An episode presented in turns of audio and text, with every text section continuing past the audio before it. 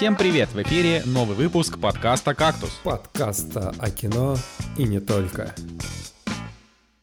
И с вами решил взять и заболеть ковидом Николай Цыгулиев. Решил бросить работу и стать писателем Евгений Москвин. Решил играть в Fortnite вместо того, чтобы смотреть кино Николай Солнышко.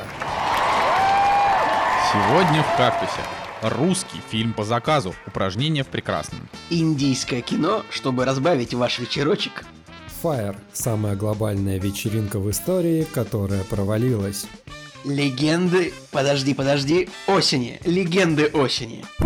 Да, ну чё, всем привет. Пацаны, как дела? Как ваше? Как ваше ничего? Как ваша осень, я бы сказал. Да, ну слушайте, я не знаю, как там э, в прекрасном городе Санкт-Петербурге, но в Москве двадцать один градус держится всю неделю. Что не так плохо. В Петербурге на самом деле классика. То есть сегодня с утра можно было выйти в дубленке уже, в какой-нибудь зимней куртке, а днем стало так жарко, что я аж в футболке ходил по улице. Вот этот перепад температуры, он, конечно, замечательный. Обожаю его всем сердечком своим. Ладно, я думаю, что тут особенно, особенно долго, конечно, смысла рассусоливать нет, иначе люди сейчас порвутся от любопытства. Николай. Да, Николай. Ну как ты поживаешь? Расскажи, расскажи нам. Знаешь, я буду как этот, как сердобольный дядюшка, который будет смотреть на тебя с такой полужалостью, типа, ну как ты, друг? Как а ты, какой дружочек? Дядюшка? Типа родственник дядя или просто прохожий? Не, просто дядюшка вот идет какой-то левый, неважно. Короче, я заразился коронавирусом.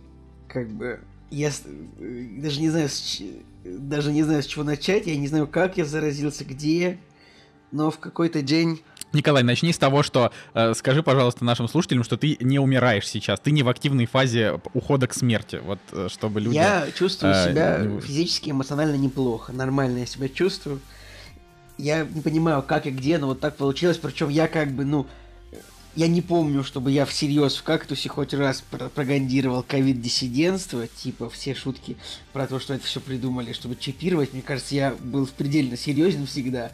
И на самом деле, как бы, ну, ну, конечно, то есть последний там месяц-два, я не знаю, когда там, с августа, июля, я уже жил как обычный человек. Ну, я просто ходил везде, как бы, где люди, потому что, ну, везде люди. Рестораны открыты, кабаки открыты. Я как бы человек простой, я вижу кабак, я захожу в него. Ну, на самом деле, как бы, нет, я ходил в последнее время, не знаю, в основном только на работу. Ой, поэтому для меня это было довольно внезапно, когда в какой-то день я просто потерял обоняние. То есть я такой смотрю, я просто ничего не чувствую. Я как бы... уже по жести решил как-то что сильно понюхать. Я там пшикнул себя парфюмом э, в руку и за, занюхнул, так сказать, и просто почувствовал, как бы, ну, знаете, спиртовая боль в носу, но без запаха.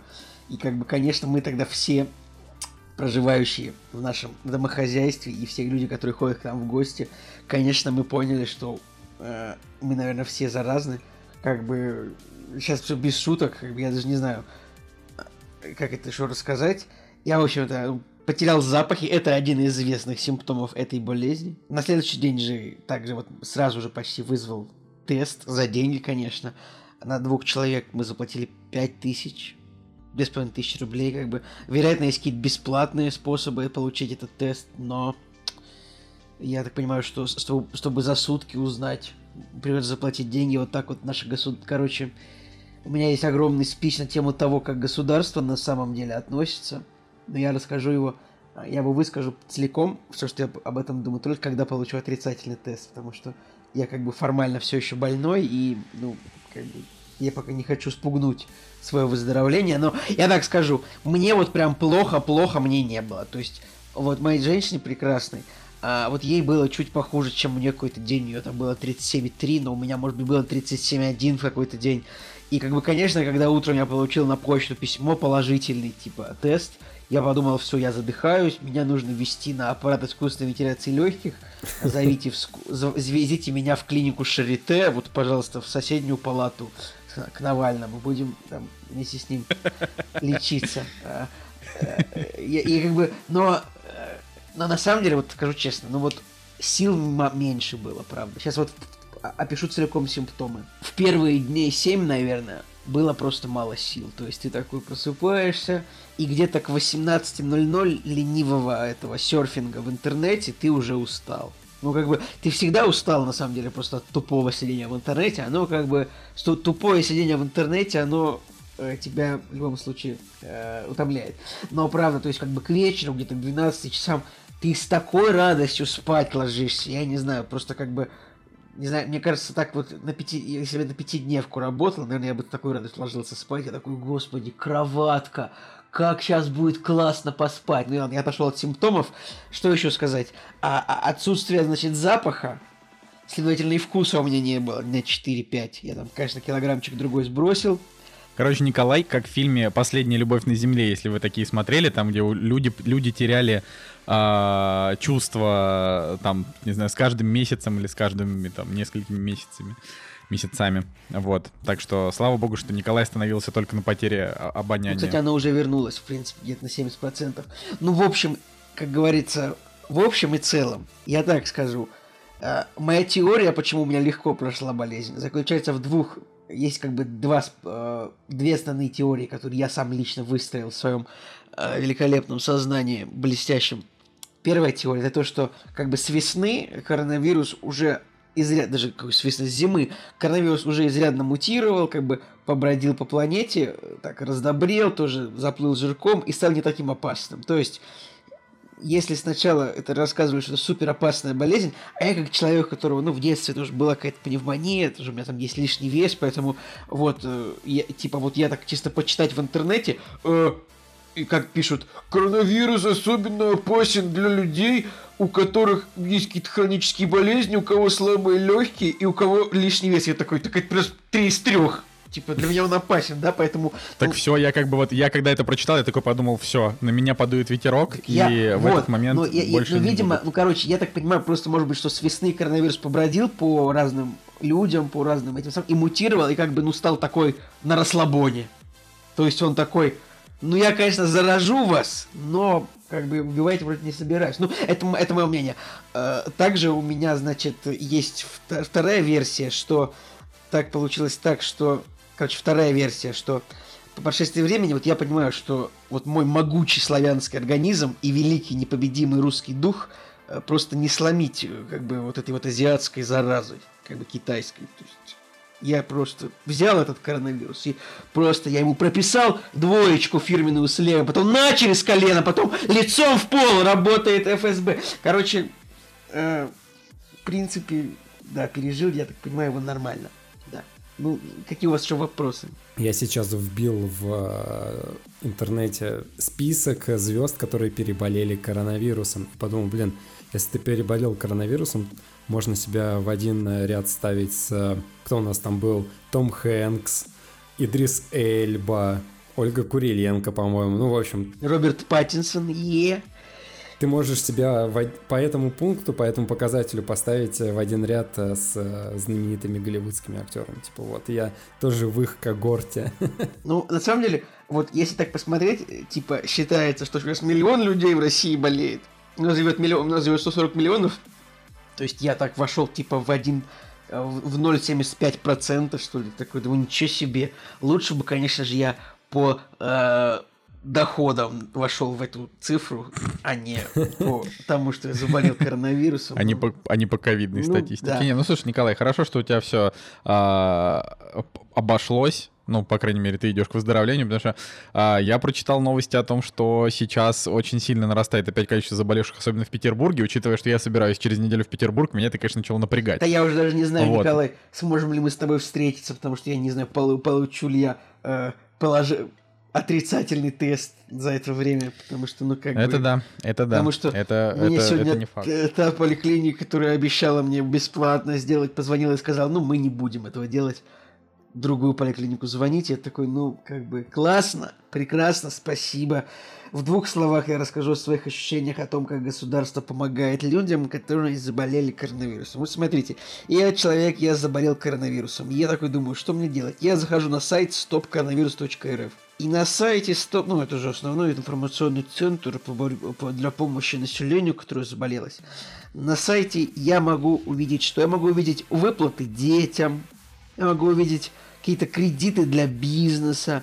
Я могу увидеть то, что, ну, вакцину от коронавируса сделал первым добровольцем в Тамбовской области. то, что московский марафон пройдет, пройдет при поддержке мер от коронавируса, о том, что там еще, что, как получить пособие по безработице. Самое главное, можно очень много почитать о том, как не заразиться коронавирусом. Но проблема в том, что на этом сайте ничего нет, если я уже заболел. Это, я считаю, что, то есть, хорошо, ничего нет, вот так вот, потому что, ну, за фейк-ньюс по коронавирусу у нас очень большие штрафы, конечно же. Но не то, чтобы ничего нет. Но тут вот смотрите, тут вот есть вот грани... есть раздел «Что предпринять?» Каждому предприятиям, работодателям, работникам, волонтерам, пожилым, родителям, учащимся. А почему тут не написано, что предпринять заразившимся? Ну это нелогично ли? Слушай, ну это меня, это меня тоже на самом деле удивляло. Вот зайдите на этот сайт главный по коронавирусу и... И вот поставить себя на место, вот вы подумаете, вот я заболел, что же мне делать? Ну, мне, наверное, надо врачу позвонить. Звоню я врачу, врач мне как бы говорит, ну, лекарств как бы, ну, нет, ну, советуют, конечно, что-то купить лекарство, которое, как бы, я, конечно, подозреваю, короче. Ребят, чеснок, ну... имбирь, вот это вот да, все. Да, да, пейте, пейте горячее, не знаю, дышите, дышите воздухом, проветривайте комнату, но, ладно, я вот, когда я получу положительный, э, отрицательный тест, как бы когда уже выяснится, что я выздоровел, я вот еще дорасскажу свои ощущения, потому что, ну, еще непонятно, может быть, в итоге мне понравится, как со мной обращались, но я сомневаюсь, потому что мне как бы, ну, мне звонила поликлиника один раз, я спал, мне потом не перезвонили, поэтому я общался с врачом один раз, когда мне такие, о, да, мы придем делать комнату-тест, а сегодня такие, ну, нет, не придем, вот... А Анне мы тест сделаем, а вам нет. Ну вот вам, вы в другой поликлинике приписаны. Ну мы нет, мы вот мы решили, вот система так работает. Ну вот мы вот, когда стал вопрос делать, тест не делать, ну мы решили не делать вам. Ну, ну, ну, ну, ну звоните вот другую, да, пожалуйста. Да. Я такой, если не буду звонить, я такой, ну вы как, ну вы как добропорядочный гражданин, вот вам бы, ну, хорошо бы позвонить, вот рассказать, что вот так, так, так. Мы в нашей семье делали три теста, получается, два...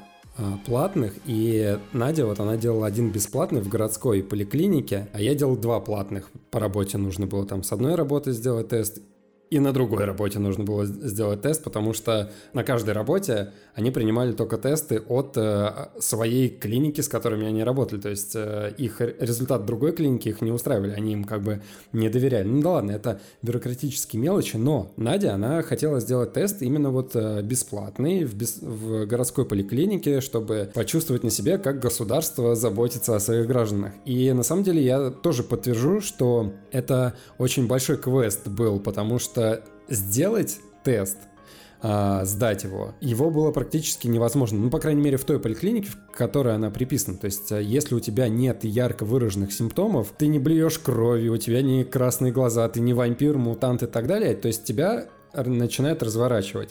И это самое ужасное, потому что врач, который... Ну, там не врач, а... медсестра, которая принимала людей на, вот, на сдачу этих тестов, она открыто сказала, что если вы сдадите тест, и он у вас будет отрицательный, и больница посчитает, что она, как медсестра, могла вас развернуть и посчитать, что, ну, как бы у вас не суперсильные вот эти вот симптомы были ради теста, то тогда деньги с медсестры как бы снимались за вот этот проведенный тест. И мы в итоге как бы пришлось немножко приукрашивать ситуацию, чтобы нас приняли, рассказать, что вот мы кашляем каждую минуту, температура и так далее. А это было после того момента, когда мы с Крыма вернулись, то есть сколько, три недели назад, если не больше было. Ладно, то есть мы прошли вот этот квест, сдали тест, но самое смешное, что результаты было не получить, то есть точно так же должна была перезвонить поликлиника, они не перезванивали. Мы перезваниваем им, они говорят, а мы не знаем. Ну, то есть мы не можем вам дать тест. Мы звоним на горячую линию вот этого чуда сайта «Стоп коронавирус». Они говорят, звоните в администрацию такую-то. Мы звоним в администрацию такую-то. Они говорят, звоните э, там вот в такое-то отделение. Мы звоним вот в это отделение. И нам говорят, позвоните главврачу той больницы, в которой вы сдавали тест. И мы, короче, вот сделали вот эту вот петлю смерти телефонную. И все равно позвонили в итоге главврачу, и главврач уже там что-то начала разруливать, и спустя, получается, пять или шесть телефонных звонков мы все-таки получили вот этот вот результат, причем мы его получили по телефону. То есть они такие, ну, у вас э, все отрицательно, все, вы молодцы. Да. Ну, вот еще я могу, в свою очередь, только могу похвалить службу, которая делает это за деньги. Как бы не буду называть фирму, но этот сайт называется сдай на коронавирус точка эр эф. Типа, там, знаете, выбираешь мирный промежуток, к тебе приезжает курьер, он, значит, кладет в коридоре конверт, достаешь конверт. Кстати, вы даже не представляете, как дохрена сложно самостоятельно сдать. Хорошо, да, что, знаете, да. у меня жен- женщина есть, потому что, ну, самостоятельно я просто не разобрался. Там что-то берешь, надеваешь перчатки, открываешь ампулу, на ампулу клеишь этот самый свой номер, потом там это что-то, ты там это кладешь стаканчик, что-то проводишь себе в горле, потом ты что-то корень мандрагоры расщепляешь, смешиваешь, это, натираешь рог единорога, потом произносишь это, это самое Авада Кедавра Аллахамора, бла-бла-бла-бла, это все, и как бы реально там просто ну, пятнадцать пунктов о том, типа, как самостоятельно все сделать. А, как... Я вот в этом тесте я закосячил. Там в конце нужно было пакет, который состоит из трех карманов, нужно сначала да, один да, карман да. открыть. Реально в один карман нужно положить бумажку, в другой карман это, это уморить. И я в итоге... Блин, я, я, в итоге я просто сдал, сдал тест еще, наверное, где-то в апреле, и я тоже тогда намучился с этими... Там просто самая эта фишка э, в том, что там очень много всяких непонятных слов. По-моему, я об этом рассказывал, на самом деле, в этом... подкасте, что там типа написано там возьмите Эппендорф, я такой, что возьмите? что, что? Тут несколько вещей. Что из этого Эппендорф? Эппендорф? Не знаю, проведите Эппендорфом э, проведите где-то там. Я Эппендорфом, такой, а, где это проведите Эппендорфом между плюмбусом и фолликулой. Такой, что такое? Что это? Это, конечно, смешно. Ладно, чуваки, давайте, короче, закончим с короной, потому что это двадцать минут, мне кажется, мне кажется, не каждый готов это выдержать. Обалдеть, реально. А, я теперь всем говорю, у меня друг заболел коронавирусом. Я без имен обхожусь. Я просто к тому, что из близких знакомых, из друзей, э, ближайшего окружения я никого до этого момента не знал. А тут, э, ну так или иначе, там на работе какие-то вопросы поднимаются по короне, там еще что-то, и я такой, представляете, у меня знакомый заболел коронавирусом. И они такие, господи, господи, ты что, общался с ним? Я говорю... Слушай, только по скайпу. Это удивитель, удивительное дело, потому что у меня, наверное, знакомых уже человек сорок, наверное, заболели коронавирусом. Ну, то есть это прям очень много, десятки, десятки знакомых просто мне людей Николай переболели. Просто Николай фейсбучная проститутка, ну там пять тысяч подписчиков, поэтому ну, у тебя большая выборка, как бы, ну. Ну, блин, знаешь, это все равно довольно грустно. Поэтому стоит подписываться на Твиттер, заводить аккаунт в Твиттере, и ты будешь обезопасен. Ладно, я на самом деле хочу, во-первых, напомнить, что у нас есть Boosty, который вы можете, на котором вы можете зарегистрироваться и, например, купить у нас возможность посмотреть какой-нибудь фильм. Мы вот сегодня уже третью неделю подряд будем обсуждать фильм, который у нас заказали наши замечательные подписчики. А, так что... Так что, друзья, в этот, в общем... вот, в этот раз так, что вы та- также приобретая у Кактуса подписку на Boosty, вы также помогаете коронавирусным больным.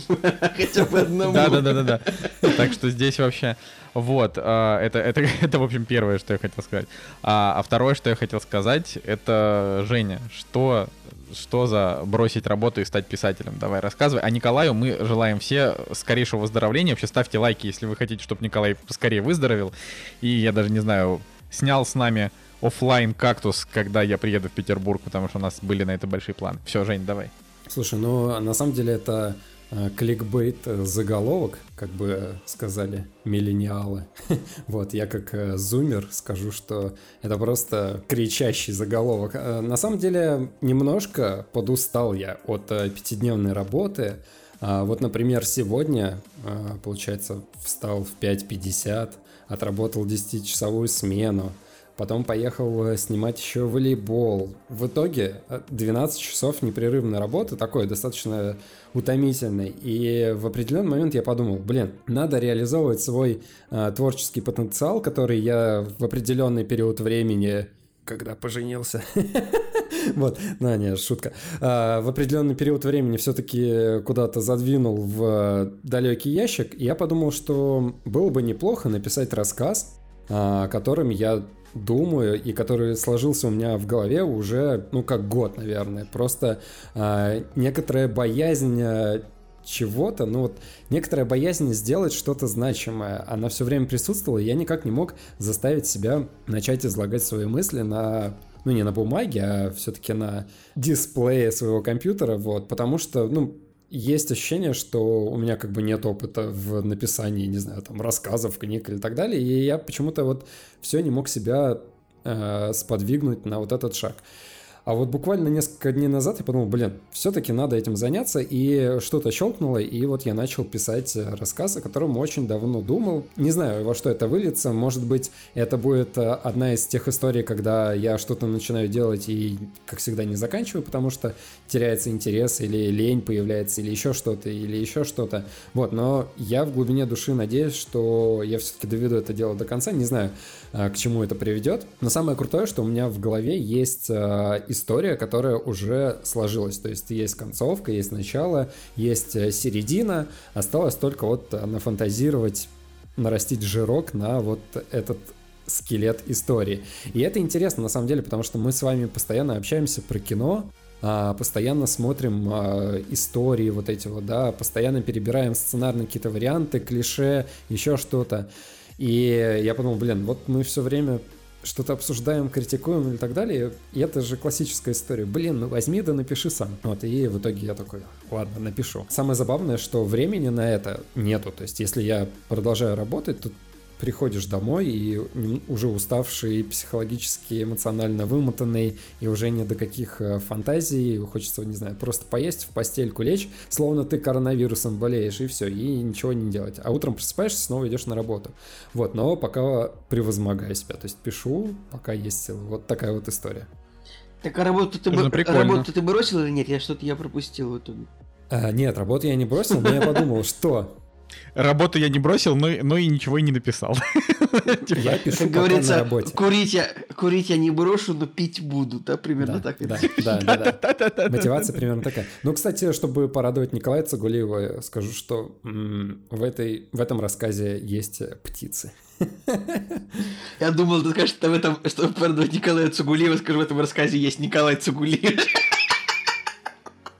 Ну ладно, Жек, удачи тебе, напиши рассказ, мы прочитаем. Ну вообще это интересно, меня эта идея захватила. Смотрите, просто э, в игры играть я уже не играю, кино смотреть, да, как бы я смотрю, но э, все равно поглощать вот такое количество информации, в любом случае, я не говорю, что я устал от кино или еще чего-то. Просто хочется не только поглощать вот эту информацию, но хочется и из себя ее как-то выдавить и поделиться. Ну в общем, со- созидать, созидать, не только... Да, правильно.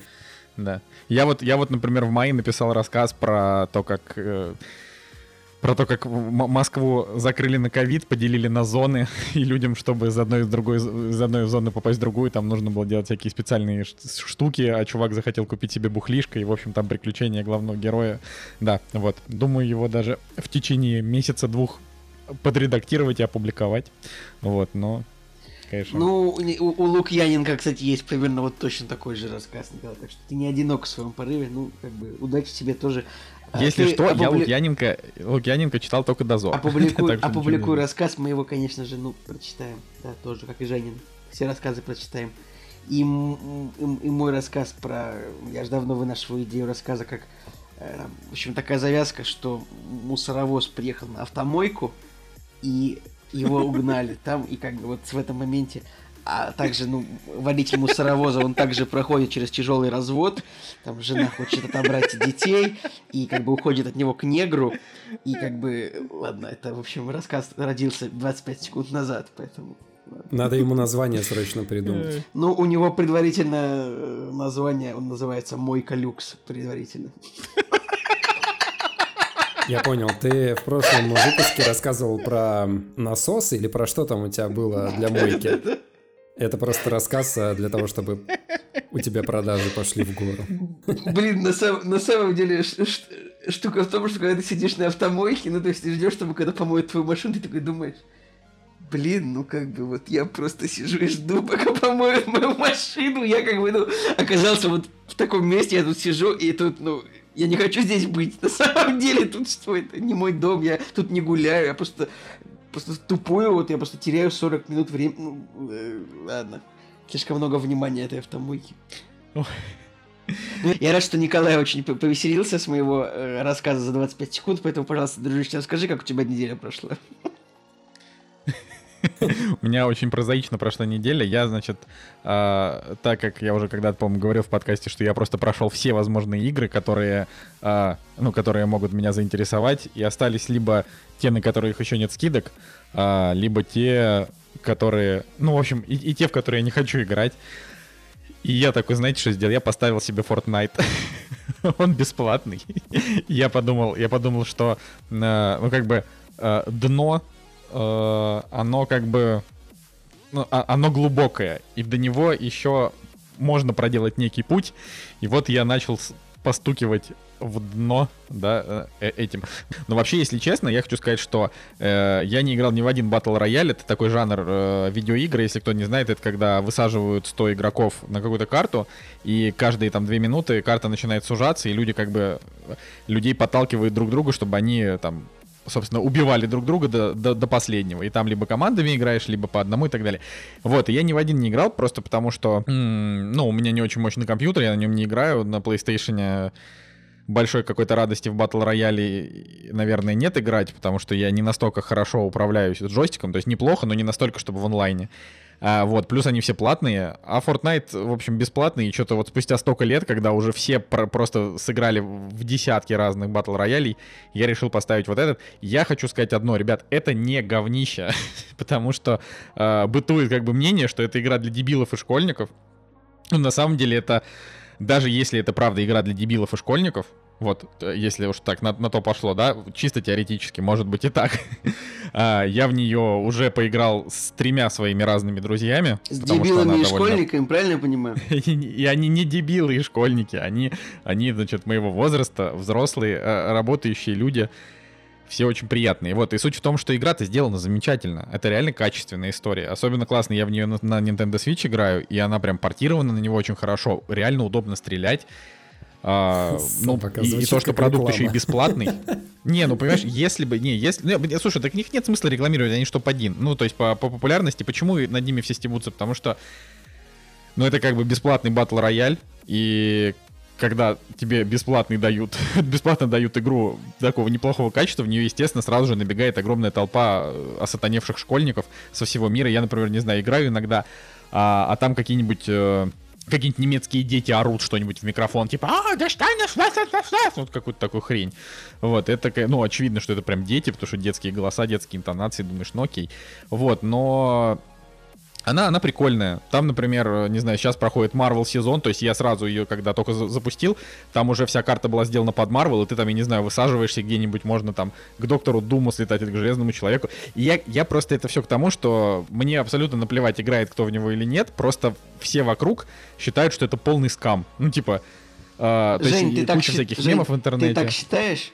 Нет, те, кто, те, кто как бы в, в теме по играм, да, вы же не играете, поэтому вам-то какая разница. Но наверняка вы же видели кучу всяких уничижительных мемов, э, связанных с ним. Ну, то есть это как бы э, синоним Fortnite, это вот типа дебилы и школьники, да. И я просто не понял, почему. Она потому, что она яркая, веселая, прикольная.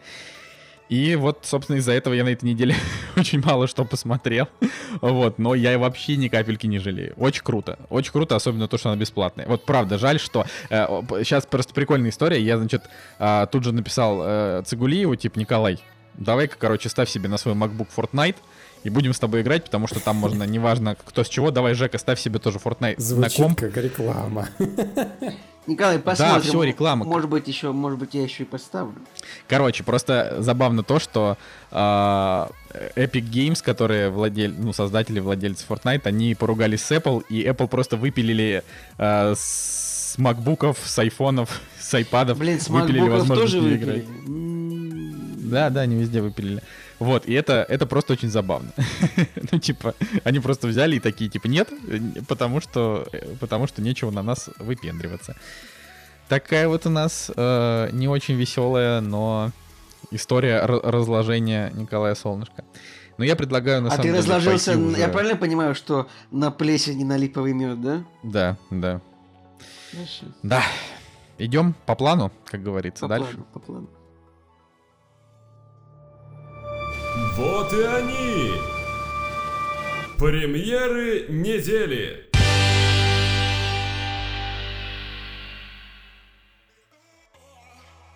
Я думаю, что мы поставим, поставим э, какую-нибудь плашечку, типа, хотите, х- хотите не слушать, как дела у трех престарелых, э, значит, мужчин, э, бегите, да нет, бегите на там, тридцатую нужен, минуту. Просто нужен этот, тайм, этот тайм-код, типа, подкаст о кино начинается здесь. Да. Вот, но заранее, если что, извините, честно говоря, мы... Мы с ребятами вот думали вообще, стоит ли нам обсуждать, как у нас дела, потом остановились на том, что... Стоит. Э, что стоит, просто потому что... Потому что э, подкастов чисто о кино, их и так достаточно найдется, а подкастов, где о кино говорят еще и какие-то совершенно э, невероятно э, себелюбивые люди, которые еще и рассказывают о том, как у них неделя прошла, ну, ну, мне кажется, ребят, в этом, это, в этом уникально. Это иммерсивный подкаст, он немножко... Он, да. это, он, это подкаст с погружением, с легким... таким легким погружением в жизнь ведущих, как бы, в жизнь. Я, если честно, да. больше всего кайфа получаю именно от части, где мы обсуждаем, как у нас дела, потому что мы такие друзья онлайн. Вживую мы видимся раз в полгода, условно говоря, да, но да, зато да. каждую неделю созваниваемся и узнаем, как, как друг у друга дела. И у меня создается впечатление, что я с ребятами на самом деле вижусь просто каждый день. Так так оно и работает, так оно и работает. Видишь, Николай, получили мы с тобой только что шпильку, что Женя не считает нас настоящими друзьями. Мы как бы его вирт, вирт, друзья. Вот, ну ладно, виртуальный друг. двадцать четвёртого сентября премьерный день, наконец-то поговорим о кино. И кинопрокат переживает очень тяжелые времена. Вероятнее всего, кинотеатры, они... Многие реально не доживут до тех времен, когда начнутся блокбастеры, и не только в России, но и в мире, все очень плохо. И это только подтверждает главная премьера этой недели. Фильм называется «Стрельцов» с Александром Петровым в главной роли, который даже заявлен в IMAXе. Все настолько плохо, что его, что его будут показывать в IMAXе. Что думаете, господа? Я думаю, то, что этот фильм снял э, парень, которому двадцать восемь лет, который младше меня. А он снял блокбастер с Петровым, но в его послужном списке есть э, фильм с оценкой четыре и семь, и как бы следующим фильмом, ну то есть до этого ничего такого не было, видимо, короткометражки какие-то были или что-то, что не выходило в прокат, но вот полнометражный но... фильм... Жень, я думаю, некорректно говорить, что фильм снял режиссер, который э, на два года младше себя. Наверное, корректно говорить, что фильм снял сын режиссера Алексея Учителя, Илья Учитель. То есть это как бы, типа это не просто, это не просто человек с улицы вошел, снял фильм, как бы. Ну, он, конечно, молодец, что режиссером в двадцать семь лет это, ну, такое, это вообще не очень... Не думал, что всем капец как нравится, когда какой-то школьник, ну, двадцать семь лет, вот, скажем так, по режиссерским, тем самым это ма- маленький возраст, и не думаю, что всем очень нравится, когда всеми на, на площадке командуют. Дитё, можно сказать. Очень, очень смешно, что он, получается, как бы одновременно и учитель, и ученик, потому что... Потому что у него папа известный режиссер. десять вообще, молодец. Не, на самом деле, я хотел начать с возраста. То есть, во-первых, снимать крупный фильм, который, на который возлагают достаточно большие надежды в таком возрасте, но это достаточно интересный опыт для отечественного кинематографа, да и вообще для мирового кинематографа не так много представителей, но вот прям молодых режиссеров. Есть режиссеры, которые начинают выстреливать, ну, за тридцать, где-то там тридцать два, тридцать четыре, ну, мне так кажется, да. Ребята, которые действительно с возраста там двадцать пять и вы, ну, там двадцать пять тридцать снимают, их Их не очень много, и в основном это какие-то малобюджетные фильмы, там социальные драмы и вот, э, вот такого рода кино. Но вот чтобы вот прям так стрельнуть, мне, конечно, интересно. И, ну, давайте будем честными. Вот топовая аналитика по трейлеру, честно говоря, я, мне очень печально было смотреть на, на этот трейлер. Вот у нас подписчик написал, да, о том, что кинотеатры возлагают э, огромную надежду на э, фильм с Петровым, на вот, на вот этот фильм, о том, что если он как бы не выстрелит, не соберет кассу, то все, всем хана, мы закроемся и так далее. Я вот посмотрел трейлер, и на меня какая-то грусть, печаль, тоска напала. Ну, во-первых, фильм про футбол, фильм про советский футбол, фильм с Петровым в главной роли. Давайте вспомним. Помним, у нас был фильм про футбол с Безруковым, у нас был фильм про футбол с Козловским. Сколько еще было фильмов про футбол? Вот недавно выходил тут, еще Жень, какой-то фильм Жень, про футбол. Тут, тут, тут нужно еще сказать, ты такой тебе фильм про футбол, фильм про советский футбол, и дальше нужно сказать, фильм про футболиста Торпеда? Серьезно? Московская Торпеда? Как бы, я сейчас, ну, не хочу хейт вызывать, но... но То есть, ну, ладно, Эдуард Стрельцов, ну, то есть я как человек, который когда-то более-менее интересовался футболом, Эдуард Стрельцов — это действительно очень значимый советский футболист, это правда. Но все равно он футболист торпеда, это как, ну, торпеда. Это сейчас... Я, ребят, я никого не хочу обидеть, но как бы клуб сейчас переживает не лучшие времена, да и как бы, ну, торпеда? Ладно. Господи. А, но с э, актерских... Э, то есть мне нравится актерский каст э, второстепенно. Мне нравится Виталий Хаев, мне очень нравится Александр Яценко. И я такой, блин, я, ребят, я хочу на вас посмотреть, но я хочу посмотреть на вас в главных ролях. Я вижу ухмылку э, Петрова, ничего не имея против человека и актера, но у меня складывается ощущение, что он играет абсолютно одного и того же персонажа, который кочует из фильма в фильм. И меня это порядком начинает подбешивать, если честно. Дико начинает подбешивать. Еще выходит фильм «Клаустрофобы. Квест в Москве», который называется «Follow Me» в оригинале. Но это не, не экспоненты, Николай. Если такой вопрос вдруг, вдруг возник у тебя в голове, не они. Я, честно говоря, я, честно говоря... Ну, я очень сильно удивлен. Просто дело в том, что э, есть такая контора квестов, которая называется «Клаустрофобия». А, и, ну, понимаете, да? И как бы... И поэтому после, после того, как это, этот бренд появился, а это не то, чтобы такой прям, знаете, супер-мега-мировой бренд. Это просто, просто, ну, контора. Есть «Клаустрофобия», есть еще какие-то. Есть всякие «Эксит», «Эскейп» и прочее, прочее.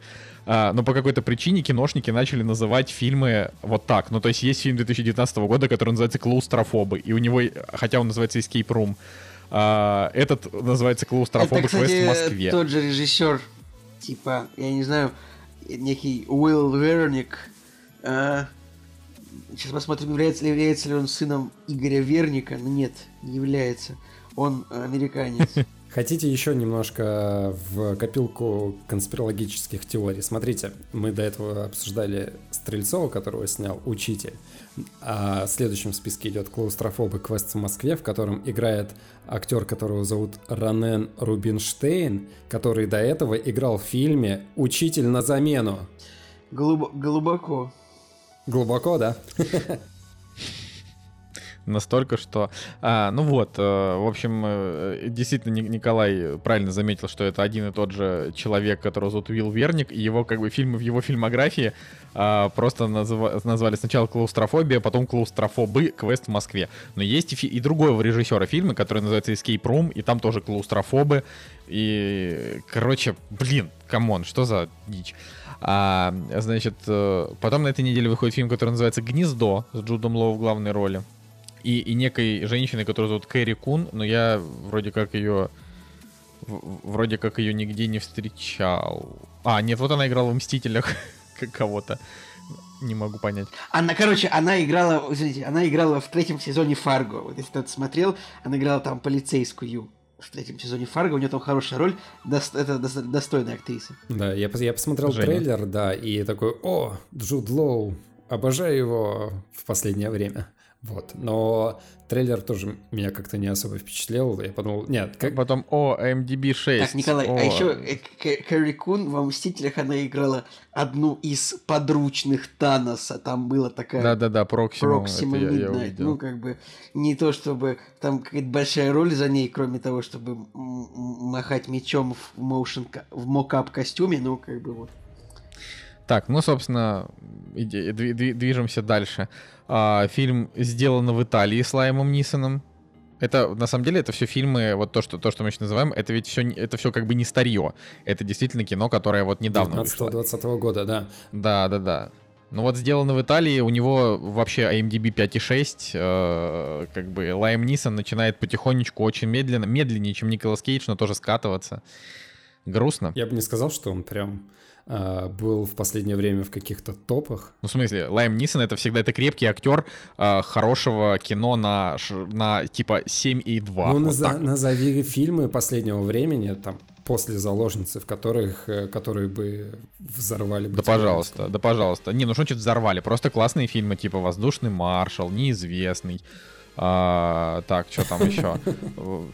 Сейчас, сейчас, сейчас, ну погоди, погоди, я, я вспомню. Потом этот про волков, где он там за, замерз в лесу. Слушай, ну точно а, так же с Николасом Кейджем можно описание. Точно так же назвать э, фильмы, ну... Ну нет, ну нет, ну нельзя. Мэнди он, был... он у Скорсезе в «Молчании» очень круто сыграл. Немножко его там, правда, но... Э, тоже. Слушай, да нет, ну что ты... Ладно, Лиам Нисон нормальный мужик. Все, я думаю, ну, все хорошо с ним. Короче, суть просто в том, что вот а, мы, допустим, об- обсуждаем фильмы, вот выходит фильм с Джудом Лоу, как бы известный актер, все круто, да, но фильм а, не блокбастер, ничего-ничего, просто драма и оценочки небольшие, и, не знаю, только суперлюбители Джуда Лоу и, может быть, кто-то любители Кэрри Кун. пять процентов населения, ты предполагаешь гигантскую цифру, Жень, ты подумай, сколько? пять процентов от процента. Если пять процентов населения посмотрит еще любой фильм, любой фильм с любым бюджетом, типа любой, это, ну, все просто создатели фильма будут просто купаться в долларах, ну, типа того. пять человек. Короче, просто суть в том, что выходит фильм с Джудом Лоу, выходит фильм с Лиамом Нисоном, но, да господи, выходит фильм с Натальей Орейро. Вот, но это все фильмы, которые, блин, не особо-то интересны, если честно. Ну, то есть они выйдут, и все про них забудут. Ну ладно, давайте так, давайте я просто э, как бы объявлю самую главную премьеру этой недели, не кинотеатральную, а, потому что понятно, что в кинотеатрах как бы все пойдут смотреть на Петрова. Я ч- честно скажу, я бы хотел, чтобы люди реально взяли и пошли на Петрова, потому что мне очень хочется, чтобы к моменту, когда ковид э, будет побежден окончательно, ну, может быть, когда это произойдет, через год, да, там, или через, ну, не знаю, вот, чтобы к этому моменту я мог выйти из дома и пойти в кинотеатр без маски, э, и кинотеатр бы работал. Мне бы прям очень хотелось, потому что, ну, я, я реально переживаю. Я думаю, что сейчас, э, ну, там была же история, что прокатчики начали обращаться к... Вернее, владельцы кинотеатров начали обращаться к прокатчикам, типа, давайте вы все-таки не будете переносить на год ваши блокбастеры, выпустите их сейчас. Но прокатчики как бы на них, естественно, положили, потому что там как бы деньги-то важнее. Но они, честно, не, видимо, реально прокатчики не совсем понимают, что а, кинотеатры реально могут не выжить, им просто негде будет показывать свои фильмы. И, ну, это прям, это вполне реальная история. Это все-таки, ну... То есть американское правительство не выделит деньги на сотни, на, на, на, на сотни тысяч кинотеатров, чтобы, не, чтобы они, Николай, там запустили. Я подозреваю, что американское правительство может и выделить деньги на кинотеатры. Как бы, почему очень, бы... очень сомневаюсь, ну... Николай, там слишком, это слишком много. Ну, Николай, ну короче. А, типа триста миллионам людей типа там, по пятьсот долларов в неделю не, ну, немного дать. Ну, никто дали там, же. Никому там по пятьсот долларов в неделю никто не дает, Николай. Ну что ты... Ну, Один а раз что? Там дали тысячу долларов. Ты, не, вот, ты сейчас просто не прав. Тебя, у тебя в голове помойка. Ты вот, вот посмотри. Типа, ну, я реально, я читал каких-то людей из Америки, которые достаточные деньги получили. Все, спорить об этом не будем. Короче, если что, Николай Цыгулиев, он просто американский патриот. У нас идет вечная такая борьба. Заходи в Google, типа, американские выплаты населению. Как бы, ладно, ладно. Да, да, да, да, короче. Это ту-ту-ту-ту-ту-ту. Вот. Выходит на Netflix фильм, который называется «Энола Холмс» с Милли Бобби Браун, с, с, господи, Генри Кавиллом, Хеленой Бонем Картер и еще куча всяких разных чуваков. И вот это, наверное... Ну, я даже не знаю. Наверное, это одна из главных премьер ближайшего времени. Но, опять же, сейчас, кроме Netflix, это по большей части никто ничего... Никто, никто никаких... фильмов со звездами, в принципе, и не предлагает каких-то таких более-менее, да, вот, то есть они же там выпустили недавно фильм Project Power, который не, не, не очень хорошо приняли, но там же играют, играют голливудские актеры, и спецэффекты тоже есть, и до этого там с этой, с... Мне понравилось, типа, что нужно для того, чтобы фильм заинтересовал Николая Солнышку? Голливудские актеры, галочка, спецэффекты тоже есть, галочка. Да-да-да-да-да. Вот, э, и там, не знаю, оценка выше, выше пятьдесят два на метакритике теперь уже. Раньше, знаете, я бы Блин, там... Николай, Николай. семьдесят четыре или я пас, а тут все. Я, короче, честно говоря, я был абсолютно уверен, что Энола Холмс — это сериал. Не-не-не, это фильм. Это фильм, и он вот он как раз, э, пожалуй, у него уже шестьдесят три метакритик. Слушайте, я тоже думал, что это сериал. Че, это прям реально фильм? Блин, чуваки, ну кто вам снимет, блин, второй подряд сериал с Генри Кавиллом параллельно с Ведьмаком? Жизнь. Ну, серьезно, что вы вообще... Да, вы, вы, вы вообще про кино разговариваете или что? Что за... А что, у Генри Кавилла какие-то, ну, предложения вот сейчас есть во время, типа... пандемии. Ну, я не знаю. Я ну, дум... конечно, он как минимум Ведьмака надо снимать. Собственноручно собирал от безделия. Блин, серьезно, это на самом Николай, деле это вообще... Он это, выложил это часовое вообще видео, как он пекарню собирает свою дома. Конечно, он бы мог играть в кино. Серьезно. Я на самом деле после, после, этого, после этого Генри Кавилла закатировали примерно так же, как Киану Ривза после презентации Киберпанка. Ну, то есть это было забавно. Вот, но anyway, главный, главная премьера этой недели цифровая — это вот это. Все остальное, что выходит на этой неделе в цифре, это, как обычно, полная хрень, которую никто смотреть не будет. Ну, кстати, вот, про, поэтому, про Энолу да. Холмс. Это же, ну, получается, Netflix, да, выпускает. И у Netflix, у этого фильма уже есть оценка на IMDb шесть целых одна десятая. Стабильность, признак но, качества. Э, Жень, но там, я вижу, девяносто два процента на томатах у Энолы Холмс. Типа, возможно, критики оценили. Хотя немножко подождем рейтингов. Ну, кстати, еще неделю назад на Netflix также вышел сериал, который называется «Сестра Рэтчет». Я уже не помню, обсуждали мы его, нет. Это сериал... Вот есть фильм «Пролетая над гнездом кукушки», ну и книга, соответственно, «Гнездо кукушки». А есть... А сериал, как бы, он про эту медсестру, вот, которая там, вот, в фильме была медсестра, которую играла, если не знаю, Кэти Бейтс, что ли, актриса, или, или, или нет. Ну, в общем... Сара Полсон, величайшая актриса современности, играет в этом сериале. И у него, в принципе, ну, рейтинг... Величайшая актриса современности, по мнению подкаста «Кактус» с прошлой недели. семь целых шесть рейтинг на IMDb. Ну, как бы, я вот, ну, наверное, можно дать шанс фильму, сериалу, но пока что неизвестно. Но тоже Райана Мерфи сериал, как бы, вот, если кому-то что-то говорит. Типа... Ну вот я, честно говоря, я просто понял, сформировал свое мнение, что Райан Мерфи мне не нравится, поэтому я ничего после первого сезона американской истории ужаса я и не смотрю, поэтому мне, в общем, и в целом наплевать. Но да, и как бы интересно будет послушать того, кто посмотрит. Тут вот м- мое как бы главное разочарование — это то, что это то, что история Дэвида Копперфильда, ф- фильм, который я прям очень ждал, э- оказался, ну, прям прям очень, очень плохим по оценкам и по критике, и вообще, короче, это очень печально. Потому что я его прям ждал. Ну, там Хью Лори, Тильда Свинтон, ну, д- должно было быть хорошо. Вот, настолько, видимо, оказалось плохо, что его даже не за деньги пустили в прокате. В общем, слушайте, я вот вспомнил э, примеры режиссера, который прям супер молодым начинал снимать. Это, конечно же, Ксавье Далан. Он там чуть ли не в двадцать лет, по-моему, кино снял, если не ошибаюсь. И... Жень, так это не единственный пример. Их же реально много крутых молодых режиссеров. Это ты просто что-то загнал вообще, обругал всех. Это я обругал. Я не обругал. Я, это я, я обругал. Говорю, что а, молодые режиссеры, да, они есть, но а, в основном а, в большие фильмы приходят в возрасте уже за тридцать. Там, может быть... тридцать два, как я говорил, но вот прям чтобы двадцать пять, двадцать шесть, двадцать семь, ну такого, ну я, честно говоря, не припомню. То есть я вот вспомнил один пример. Вот, если вы вспомните ну... еще каких-то молодых режиссеров, которые вот прям стреляют блокбастерами, ну, крупнобюджетными. Не, ну что значит, подожди, ты говоришь блокбастерами, типа, а, во-первых, фильм про футболиста — это не блокбастер, это просто фильм. Ну, то есть там это, это как бы... Вот бывали случаи, когда какому-то режиссеру, который талантливо снимает там простое социальное кино, когда ему там дали блокбастер, он его засрал. Я не помню, честно говоря, сейчас конкретно, кто это, но вот были такие моменты. Если вспомните, там, не знаю, пишите в комментариях. Вот, и... Это один момент, когда человек, он просто не привык орудовать огромными бюджетами, и тут он, э, э, ну, как бы про- про- проседает на блокбастере. Ну, Спилберг Другой снял вопрос, «Челюсти» в двадцать девять. Ты... Ну, «Челюсти» — это и не мега-блокбастер.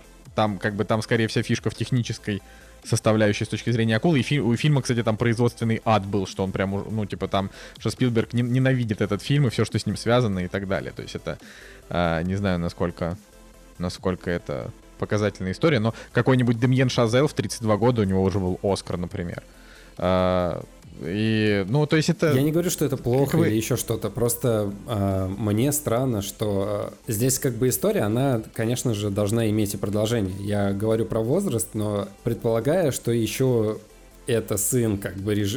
сын известного режиссера, и в итоге Алексей Учитель там даже в продюсерах э, у этого фильма. Ну, короче, ну, вот эта история, она немножко начинает попахивать для меня, и в итоге к Стрельцову у меня, мало того, что у меня изначально к нему негативное было отношение к фильму, вот, а когда еще ты начинаешь, как бы, вот в таких деталях копаться, то я еще с большим подозрением начинаю относиться. Нет, понятно, мы его не смотрели, и э, там заведомо говорить, что он плохой, не стоит. Конечно же, может произойти все, что угодно, и у Стрельцова будет оценка восемь из десяти на Кинопоиске, и это будет просто бомбический фильм.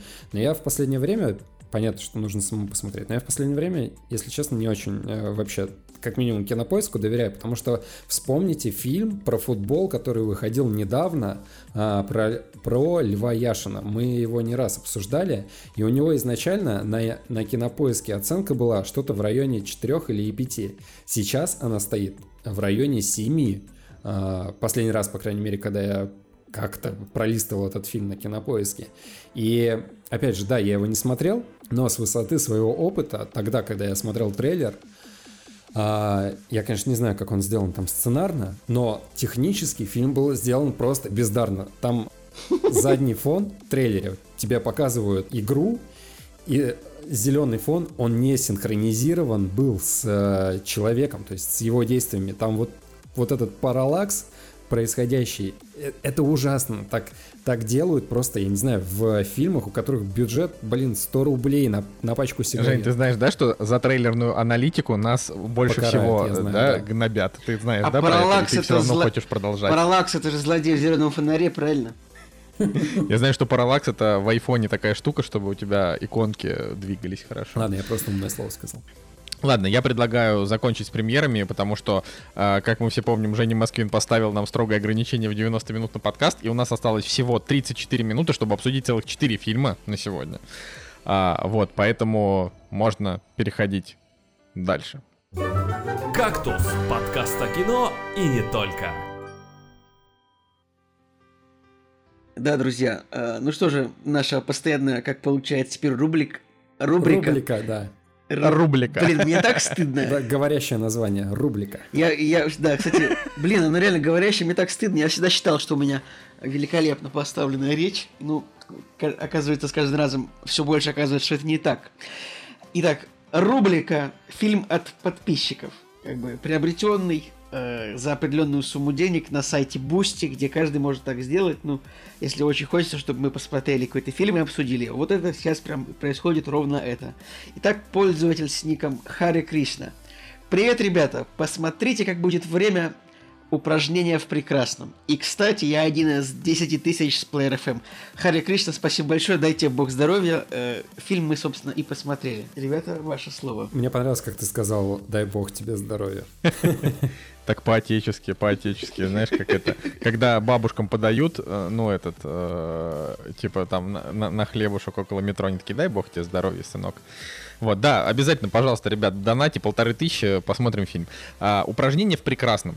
А, фильм режиссера Виктора Шамирова, а, снятый по пьесе, а, которая, то есть, по, по, по, даже не так, правильно, это он снят по спектаклю, а, который тоже называется «Упражнение в прекрасном». Спектакль о том, как театральные актеры э, едут в тур, э, если это можно назвать туром, ну, да, гаст... и это... отыгрывают Николай, спектакли. Это гастроли называется все-таки. А, сори, точно, точно, вообще, Николай, ничего себе вспомнил слово, гастроли. Поехали в гастроли, где-то в разных городах России, честно говоря, непонятно в каких, но там где-то, по-моему, промелькнула Тверь, где-то был Питер. Питера а, там, там точно играют... Питера не было. Там. Вот там, там. Не-не, я тоже под... подумал, что это Питер, но это не Питер. Там под конец было прям вот чистый Питер. Нет, это не ну, Питер. Л- короче, ладно, мы к этому еще вернемся. В общем, я просто скажу. Вот. А, это, это кино, которое идет полтора часа. Один из главных героев, э, как раз Виктор Шамиров, который же этот фильм и снял, э, и написал к нему сценарий, и в соавторстве тоже сценарий написал вместе с ним Гоша Куценко и Константин Юшкевич, которые здесь также играют главные роли. И вообще, ну, по сути, это вот такое кино про то, как пять человек, из которых четыре актера, три из которых старики, одна это молодая девушка и их молодой менеджер, как вот они, значит, выясняют отношения между спектаклями. Сами спектакли... Да, если что, Виктор Шамиров этот фильм снял в сорок пять лет. Да, и у меня, правда, у меня к Виктору Шамирову очень большие претензии с точки зрения актерской игры, потому что мне кажется, что если он театральный актер, то в кино театральщину вот это вот... Вот это вот... я смотрю на тебя, и, и я просто не вижу в тебе человека. Я не знаю, как Николай, ты мог, мне как кажется, что ты типа, театральные актеры так в жизни и выглядят. Вот как он сыграл, у меня претензий вот. никаких нет. Может быть, может быть. Это, это, это вот, это, кстати, это предмет для разговоров. В любом случае, да, давайте, э, я вам, конечно, сейчас слово передам. Я просто хочу сказать, что мне фильм понравился. Но концовка настолько мне все испортила, что я снизил оценку до шести, потому что мне кажется, что он сам себя запоганил. Ну это как, знаете, ты смотришь-смотришь, там к чему-то фильм идет, а в конце он просто внезапно перестает к этому идти и все портит. Я такой, ну погодите, мы же вообще не этого ждали. Ну, я считаю, что фильм очень прикольный, он очень живой, он очень динамичный, то есть он начинается с того, что актер едет в поезде, там буквально вот с первой секунды, вот мы вместе с актерами запрыгиваем просто вот просто в вагон, Э, нескончаемого как бы экшена, ну такого экшена, такого актерско-театрального, то есть... Есть э, фильм там... «Поезд на Джарджлинг», а это, получается, «Поезд на Джарджлинг», «Поезд на Тверь». Фильм фильм Уэса Андерсона «Поезд на Дарджелинг», он называется. Спасибо, спасибо. Человек с правильной дикцией поправил меня. Там Эдриан Броуди и Оуэн Уилсон, если не суть. Так вот, и реально мы просто вместе с актерами... Там Эдриан Броуди, у нас Гоша Куценко. А, да, и мы, значит, запрыгиваем вместе с актерами вот в поезд этого действия. Начинается все дело в поезде, потом в театре, в гостинице, в ресторане, в автобусе. Короче, фильм прикольный, мне он очень понравился. Интересно, очень обыгран, на самом деле, вот этот актерский быт, реально. Я, конечно, никакого отношения к актерам, собственно, не имею, понятия не имею, как они живут, но мне кажется, вот этот момент, когда ты великолепно актер, ну, предполагается, что Гоша Куценко это типа Безруков, условный, да, вот так вот по прическе, я так понимаю, что это он решил постебаться. А, ты приезжаешь, типа, вот ты там в Москве там играешь в каком-то классном фильме, потом ты приезжаешь в какой-нибудь Брянск, Брянск, респект, без обид. Но ты приезжаешь в этот Брянск, там какой-то, тебя везут в какую-то гостиницу, в которой каждое быдло хочет с тобой сфоткаться. Как бы потом какой-то гадкий депутат тебя ведет за стол, что-то тебе рассказывает, ты такой думаешь, я же актер, я же... Я думаю, что этот фильм, наверное, он пропитан такой актерской болью, мне кажется, это действительно это интересно, мне понравилось. Там еще есть какой-то такой своеобразный актерский внутряк, они там обсуждают о том, кто какие роли, как кто сыграл, ну, понятно, что выдуманные, но эти разговоры, они же реально, то есть, я, например, когда читал книгу про создание сериала «Друзья», там, была интересная... там был интересный кусок о том, как набирали кастинг на «Друзей», и буквально весь рынок знал о том, что планируется такой сериал, и как бы, там, я не знаю, каждый актер, который в Голливуде ходит на кастинг, он понимал, что вот, скорее всего, Кортни Кокс, вот та девочка, которая уже снималась в каком-то до этого там сериале и в «Крике», например, она, скорее всего, там будет играть Монику. Ну, это, это очень условно. И вот здесь то же самое, они тоже там обсуждают, кто что снял, кто на что пробовался, типа, ой, а ты пробовался на этот фильм? Конечно, пробовался, да, и я пробовался. Ну, вот такой. Вот. С диалоговой точки зрения фильм, конечно, экшеновый, но, блин, мне, у меня есть претензии к... Э, то есть вот по отдельности... Э, Если, если убрать, вот если мы смотрим на постер, если убрать нижний ряд, Гоша Куценко и Константин Юшкевич, э, это актеры, к которым я с большой симпатией отношусь. Мне нравится и Гоша Куценко, ну, понятно, что он в очень многих плохих фильмах сыграл, но так-то он, на самом деле, он приятный и талантливый. И Константин Юшкевич, он вообще снимался там в фильмах, которые я даже люблю, то есть есть там рассказы, например, вот мне он там нравится. Но что-то мне... Что-то вот они прям переигрывали весь фильм как-то прям очень сильно. То есть я как-то вот, не знаю, сложно мне было. Женя, вот что ты скажешь? Слушайте, давайте я издалека начну, потому что, о боже, это же русское кино, я должен много говорить об этом фильме. Но начну издалека. Во-первых, момент, где Куценко заходит в сельпо, ну вот в этот магазинчик, да, в который в поселке каком-то находится, и видит себя по телевизору, и когда ему говорит продавец о том, что вам не говорили, что вы на него похожи, его друзья говорят, что так это он и есть, и продавец отвечает, да с хера ли он здесь будет делать? Это вообще, это топ-момент, топ-момент. Ребята, ребята, это в один в один. Это один в один было так же, когда пришел Григорий Добрыгин ко мне в кафе, когда я работал в Сосновом Бору. Вот было точно, точно так же. Я, я подхожу к нему и говорю, вы знаете, вам никто не говорил, что вы похожи на Григория Добрыгина? И люди, которые сидели с ним, они говорят, так это он и есть. И я про себя думаю, а с хера ли он здесь будет вообще делать? И я тогда не поверил, что это он, ну, в первую минуту. В общем... И там, и Ефремов такой из-за стола такой, о. Да, да, да, да. Да. Опять же, с точки зрения реализма, поработав в театре, ну то есть я занимался съемкой театра, театральных выступлений, но так или иначе бывал за кулисами, снимал за кулисами, наблюдал, как актеры себя ведут, как ведут себя режиссеры. Причем понятно, что я не снимал там каких-то топовых актеров, которые прям, которых мы всех знаем, да, но возможно в театральном мире, в каком-то, может быть, чуть более узком театральном мире эти люди, они что-то значили. И когда я со стороны на все это смотрел, они себя вели примерно так же. Вот, вот все то же самое.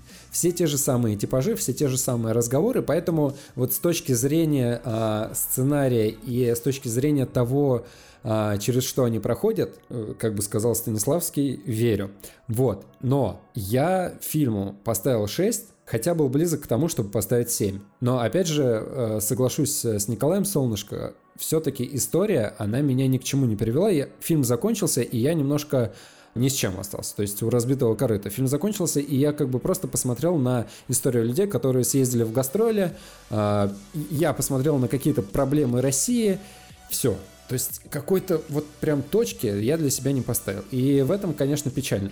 На самом деле, вот фильм бы, может быть, выглядел более законченным в момент, когда девочка, вот эта вот э, актриса, да, которая пришла к ним э, выступать в спектакль, когда она из э, вот такой вот замкнутой э, девушки, которая ранимая, которая еще там, которая еще только познает азы вот этого актерского искусства, когда она из э, вот такого персонажа принимает их мир, да, и начинает вместе с ними шутить. Там в конце вот происходит вот, вот этот момент, и я бы на этом моменте, в принципе, фильм закончил, потому что, ну вот, здесь трансформация как бы персонажа, она, это самое яркое, что прошло за всю картину. И для меня, не знаю, мне бы этого было достаточно. Но потом происходили еще какие-то действия, и я подумал, зачем они? Они же уже, ну просто, ну что они хотели этим сказать? Вот эти последние минут десять не нужны были. Вообще, нет, честно, последние десять минут отвратительные. Особенно, ну давайте, это... Я даже не знаю, но это, это, это спойлер, но это абсолютно не важно, да, вот. Там как бы история в том, что актеры, они просто вот все полтора часа, они между собой как-то то собачатся, то бухают, ну, в общем, там, какого-то сюжетного движка нет, но есть история в том, что... А, вроде как они потихонечку осознают свое место в этом мире, ну как-то вот так. И там у, Го, у Гоши Куценко, у него там конкретно есть э, такой слом, когда ему отказывают там в хорошей роли, и он понимает, что у него как бы работы нет, и когда к нему подходит этот менеджер и говорит, не хотите ли вы дальше играть с нами в театре, он говорит, нет, я не хочу. Ну типа, за, зачем, зачем мне это надо, хотя ему только что отказали. И я такой подумал, какова логика вот этого момента и вот этой концовки, когда он говорит, нет, я не хочу, я понял, что моя высота еще впереди, я подумал, какая высота, чувак, ты же, ну типа, наоборот, фильм же нас ведет к тому, что театр хорошо, а кино это коммерческая хрень, ну грубо говоря, да, я, я в общем, я не понял, я не понял, зачем. Прелесть театра и вот этих гастролей была вот именно в том, что они, благодаря вот этой девушке, да, осознавали какие-то моменты, да, их значимости на сцене и вообще значимости их личности, что они делают в этом мире. Как бы, да, такие вопросы затрагиваются. Но, я, опять же, да, вот, вот этот финальный диалог по телефону и диалог с менеджером, он, конечно, ни к чему не приводит, он немножко пустоват, и ты такой, ну, окей, ладно. Я хочу еще про минус сказать. Я, э, мне фильм понравился, но есть минусы, которые меня прям немножко выводили из себя в какие в определенные моменты. Смотрите, вот начальная сцена в, в поезде, вот этот вот первый, даже не сцена, а первый сюжетный вот этот вот кусок, когда они в поезде все сошлись. Диалоговое кино — это круто. Диалоговое кино нужно уметь правильно снимать, и диалоговое кино нужно уметь э, правильно отыгрывать. Классно, что они вообще вступили на вот это поприще, да, когда здесь просто... Диалоги, диалоги, диалоги, диалоги ярких персонажей, которые э, как перестрелка, да, э, где-то иронизируют, где-то подшучивают, э, где-то смеются друг над другом, где-то наоборот сочувствуют. И вот этот эмоциональный, словесный поток, он интересный, но он так странно сыгран, да, я опять же с Колей соглашусь, что он переигран в какой-то момент. Вот чуть-чуть бы меньше, наверное, наигранности. Ну, Жень, бы. ты же сам общался, ты же видел театральные актеры, они же так в жизни ведут себя. Я понимаю. Типа, ну они реально, типа, ты не можешь поговорить с ними, чтобы они такие, о, а что вы имели в виду? Как бы, типа, Я, я согласен с этим. Но, во-первых, мы не в театре. То есть я смотрю кино, и я понимаю, что да, это по постановке. И если бы я смотрел вот эту историю сейчас в театре, мне бы понравилось больше. Но я смотрю кино, и в кино вот эти приемы, они в определенный момент не работают. Когда они начинают вот между собой вот так вот динамично разговаривать, к сожалению, может быть, не хватает опыта, да, в постановке. Может быть, не хватает именно актерского киношного мастерства, да. Опять же, второй выпуск подряд говорю о том, что в театральной сфере наши актеры потрясающие. В кино в кадре, блин, они смотрятся недостаточно органично. То есть какой-то конфликт у них происходит. Опять же, от нехватки, наверное, опыта постановочного, сценарного, актерского и так далее. То есть вот эта сцена в поезде, она была немножко фальшива. То есть дальше, когда они уже э, приезжали в города, когда они в автобусе ехали, персонажи потихонечку э, раскрепощались, раскрывались, и там такого вот прям ощущения изначального, как сцена в поезде, его, такого ощущения не было. Но вот там все было настолько наиграно, не хватало вот режиссерского какого-то утонченного, может быть, э, подхода к появлению, к раскрытию вот этих персонажей. Поэтому пятнадцать минут, вот эти вот первые, они у меня как фарс определенный вообще в голове отображались, и я такой думаю, так, ладно, наверное, дальше будет интереснее. Да, дальше было интереснее. Начало, оно, конечно, немножко смущало. Смущало начало и конец, но середина классная, поэтому... Блин, я, конечно, не ожидал вообще, что я когда-либо еще увижу актера, который сер... снимался в сериале про Букиных, типа, это... ну, это... Да, да блин... Ну, актер, который играет их, этого, типа, директора, который этот усатенький, это же парень. А, да. Серьезно? Ты серьезно, Николай, ты что, Букиных плохо смотрел? Что-то? Причем он в я Букиных играл я точно такого же... Я не смотрел ни одной серии Букиных полностью, мне кажется. Мне просто не нравится, он не смешной. Ты просто, сы... ты, ты просто сейчас занимаешься святотатством, Николай. Ну, ладно, оставлю это на твоей совести. Моя прекрасная няня рулит. Да ты, интересно, ты что, издеваешься? Что... Букины гораздо лучше. Ладно, неважно. Вообще не... Да, вообще не... Константин посма... из «Моей прекрасной няни». Он лучше всех. Короче, интересно то, что Виктор Шамиров, который вот режиссер этого фильма и актер, актер этого же фильма, он с Гошей Куценко работал очень плотно с две тысячи шестого, получается, по две тысячи тринадцатый год. Он снял фильм «Дикари», он снял «Упражнение в прекрасном», потом он снял через год фильм «Со мной вот что происходит», где тоже играет Гоша Куценко, и он же Виктор Шамиров, тоже с, на самом деле, такой же оценкой, как и «Упражнение в прекрасном».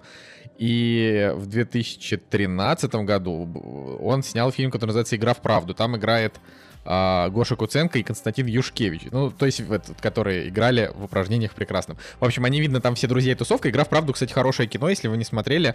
а, Это тоже такой разговорный фильм, где... персонажи там из комнаты в комнату переходят, пьют водку и спорят.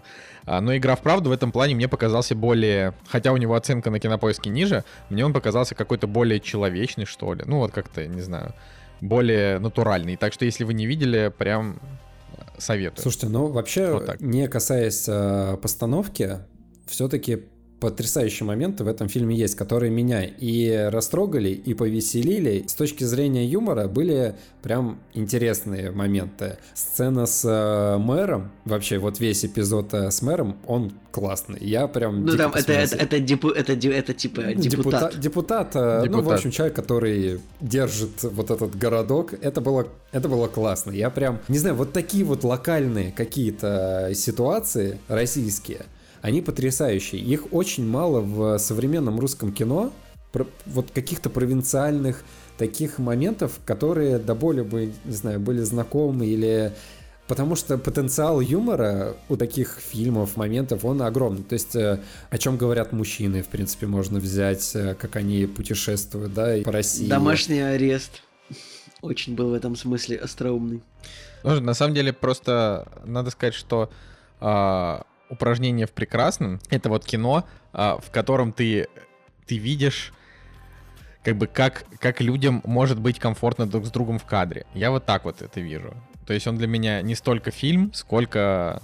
Как это? Капустник, да. Боже, так, какое уже ужасное слово «капустник». Нормально, это такое, это как не... раз слово, которое, из, с которым выросли люди. Абсолютно, это как, знаешь, я как читал какие-то такие рецензии, значит, в свое время на «Мстителей», типа «супергеройский капустник». Я думаю, вы что, серьезно? Вы серьезно вот это Короче... слово примените? Это вообще эти вот слова, которые в кулинарном смысле, там, капустник, какая-нибудь сборная солянка. Давайте вот мы как-нибудь не будем это... Давайте мы как-нибудь не будем это произносить, пожалуйста, в нашем подкасте, ребят. Можно, ну, какое-то вот какие-то более адекватные две тысячи двадцатому году слова вот придумать, нет? Короче... Коллаборация. Вот, скажи, сказать... а не капустник, пожалуйста. Или я не знаю. Что? Нормальное слово капустник, это оно мне нравится, ужасно. Я вообще я его использую. Это такое КВНовское слово. Короче, тут вот, ну, а, этом, если наверное, брать отдельными фишка. Кусками, здесь есть прям... Какое еще слово КВНовское? Что? Давай, стэм, что там еще? Там это приветствие, да? Какие там еще слова КВНовские ты хочешь использовать? Так, стоп, так, стоп, это классика КВН. Короче, вот, есть прям очень много топ-сцен в этом фильме. Сцена с мэром суперская. Мне очень понравилась, прям за душу взяла сцена, где актер там пришел со своими друзьями бухнуть, и там ему какой-то его друг говорит: вот, я собираюсь в Москву, может, там фотки передашь, и он так смотрит на эти фотки, понимает, что как бы, ну, да, конечно, да, кому он да, их там вот передаст. Ну, то есть вот он такой прям... Но, но, между, но между вот этими классными сценами, то есть между реально какими-то удачными моментами, здесь очень много какого-то вот этого фарса. Э- ну, то есть, я не знаю, например, сцена разговора Константина Юшкевича как бы со своей женой, вот она меня... Ну, то есть она вообще... Для, она должна как бы нам раскрыть персонажа, но как-то ты вот все равно, ну, думаешь, ну и чё? Так вы чё, разведены или не разведены? Или у вас просто плохие отношения? А к чему это все? Ну, ну не знаю, есть... вот в чатре он такой счастливый, а жене как бы звонит и как бы, да, ну, не супер. Да, да. По-моему, раскрывает, ну, раскрывает ну, именно в той степени, в которой должно. Вообще это, то есть, считай, они в командировку уехали, и вот они здесь отдыхают в какой-то степени, да, от... Ну, то есть, бэкграунд у персонажей, он чувствуется, вот даже благодаря вот таким телефонным звонкам из другого мира. Все-таки глубина, она у персонажа есть, и у одного, у другого, у третьего, как менеджер пересч... сидит, пересчитывает деньги, складывает их в конверте. Прям так, так, так это жизненно, он такой, типа, слушает, как там все играют, потом такой кладет и, типа, и пишет. Типа, там было прям видно, что ему не нравится, как он слушает, как играет этот э, Гоша Куценко, актер. Ну, как бы все равно кладет деньги там и, и пишет на конверте. Так, это, конечно, все очень, э, очень честно показано так достаточно. Да. Надо сказать, что, конечно, как бы то ни было, все равно лучше, чем о чем говорят мужчины один, разговорных комедий в России пока, наверное, не сняли. Не, ну, я, я вот... Потому я что там считаю. Более талантливые. А мне, а мне как-то вот это, мне это вот, это, мне этот фильм больше понравился, чем, чем говорят мужчины. Мне кажется, что вот, о чем говорят мужчины, как-то вот, ну, вот проблема в том, что он написан, э, типа, абсолютно там четырьмя одинаковыми людьми, у которых одни только проблемы. Как бы нам потрахаться с молодой девушкой, как бы, вот нам пятьдесят, как бы... Ну, ну первая вот, часть, вот, она же не про это. Ну да, вот но, все равно, уже, да. но все равно, типа, вот во, во всем, во, о чем говорят мужчины, как бы, вот чуть ли не всех персонажей проблемы только в этом. Ну, я как бы понимаю, может быть, что это, возможно, такое, такое как бы и есть, но, но чтобы все персонажи так себя вели одинаково, ну, как бы... Не знаю. Ну, опять же, я, я просто не знаю, о чем говорят мужчины. Они написаны талантливо, шутки там реально смешные, э, и актеры там играют более естественно, чем здесь. Опять же, мне, мне просто кажется, что иногда, и, и, иногда можно чуть-чуть побольше постараться, и будет вообще хорошо, но, но это... Каждому свое, как написано на воротах. Вообще я достаточно редко вижу фильмы, в которых актеры переигрывают. И для меня это уже так странно видеть. Ну, то есть это уже какая-то аномалия. Да, да, да, вот Женя прав. Типа, мне кажется, что сейчас в современных, а, то есть десять лет назад и вот сейчас актеры по-другому играли. То есть вот а, в нынешних российских фильмах, а, да даже, блин, я не знаю, даже Саша Петров, но он правда играет же нормально. То есть вот я вспоминаю фильм «Текст», мне очень понравилось, как он естественно показывал боль своего персонажа. Блин, ну «Текст» просто во всех, во всех смыслах хороший фильм. Как бы. Ну он как бы не, не прям шедевр, но он хороший, да. То есть я к тому, что сейчас вот нынешняя школа а, российского кино, она как-то... Она как-то вот делает из актеров... Как... Ну, то есть сейчас такая, такой вот идет перевес в сторону естественности. Ну, там, не знаю, сериал «Чики», да, вот ты посмотришь, там очень хорошо актеры играют, очень естественно они играют. Ну, это я к тому, что на фоне вот этого всего «Упражнение в прекрасном» выглядит как уже прям устаревшее кино. Это, это правда. Но, опять же, от него можно получить удовольствие. Это вполне будут такие приятные полтора часа в компании таких сумбурных, сумбурных людей, но э, только вот концовка разочаровывает. Не знаю, вот как-то Николая она не разочаровала. Да я просто примерно ну, понимал, хорошо. Что на самом деле фильм, ну, как бы он, ну, не кончится. Он... Я понимал, что просто что он кончится невнятно, скорее всего. Как бы я такой, ну, вот. Единственное, я ожидал, что концов, типа, я думал, что вот будет прям трагично очень. Но кончилось просто невнятно. Ну и ладно.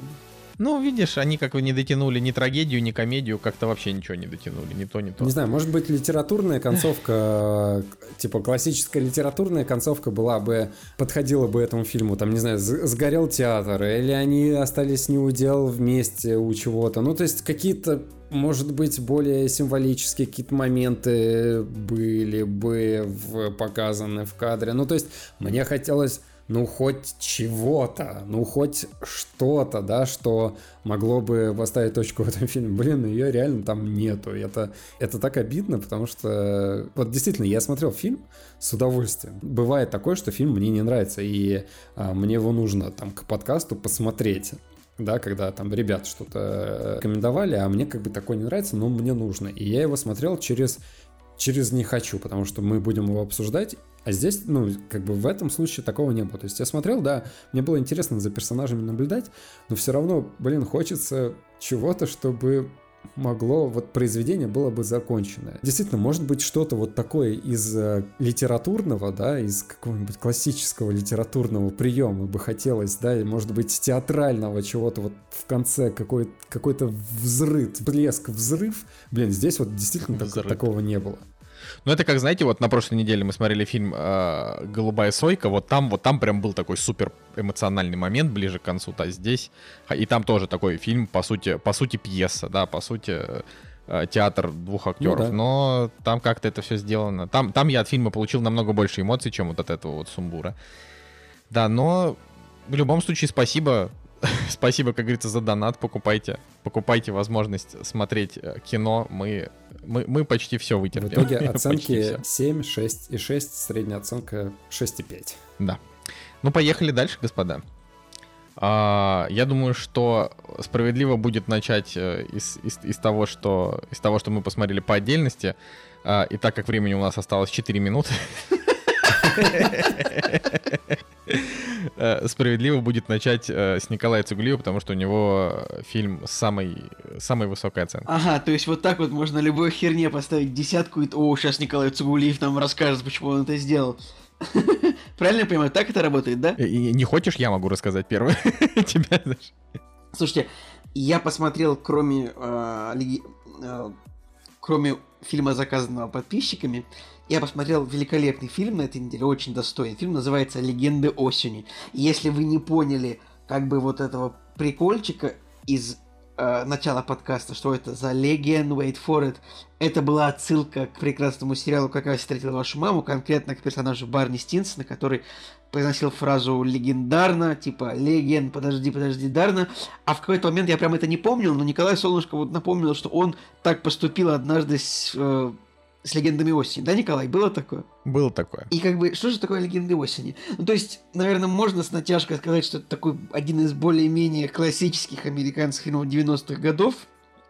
То есть, э, это как бы это драма, мелодрама, вестерн, если вот по, сразу разбивать по хэштегам. Но если так вот, что такое «Легенды осени»? Это как бы вест, это как бы полу-вестерн с Брэдом Питтом и Энтони Хопкинсом, если так. Почему полу-вестерн? Потому что, ну, в нашем понимании, как бы, вестерн — это вот обязательно фильм про ковбоев, которые вот весь фильм где-то в пустыне скачут и, э, там, не знаю, заходят в салун, стреляются с бандитами. Тут этот фильм состоит, как бы, ну, частично из этого, да? А, о чем же... В общем, фильм американского режиссера Эдварда Цвика, тоже хороший режиссер, который снял, например, «Последнего самурая» с Томом Крузом. Также он снял «Кровавый алмаз» с Ди Каприо. Ну, это из, из хороших фильмов. И... А, «Влюбленный...» Я, кстати, смотрел. Вот, также он, значит... Э... Что, что, что ты смотрел? «Кровавый алмаз» или «Самурай»? Да. «Алмаз», да, «Алмаз» хороший. «Кровавый алмаз».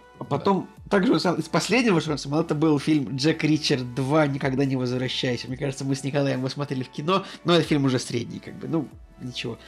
«Жертва и пешка», кстати. Достаточно. Режиссер с именем. Нормальный. Вот. А о чем же фильм? Вот нам как бы с самого начала показывают, что есть некое, некое фамильное ранчо, где вот живет Энтони Хопкинс, который служил в американской армии, но вот он отставной полковник, короче. То есть он такой, ну, э, респектабельный мужчина, у него как бы раньше свой, там у него трое детей. Сразу показывается, как бы, что вот такие три брата, которые вот они с самого детства как бы вместе, как бы друг за другом очень сильно приглядывают, да. И как бы, ну, разумеется, братья вырастают, и как бы Энтони Хопкинс тоже уже такой, ну, в летах мужчина, и причем самое смешное, что вот Энтони Хопкинс в этом фильме девяносто четвёртого года, он совершенно невероятно суперски похож на Никиту Михалкова образца, ну, где-то вот чуть позже статского, чуть позже статского советника, вот где-то двухтысячного года, где-то двенадцатого, ну вы реально, вы посмотрите, он просто весь фильм как барин ходит в медвежьей шкуре, как бы э, с усами и...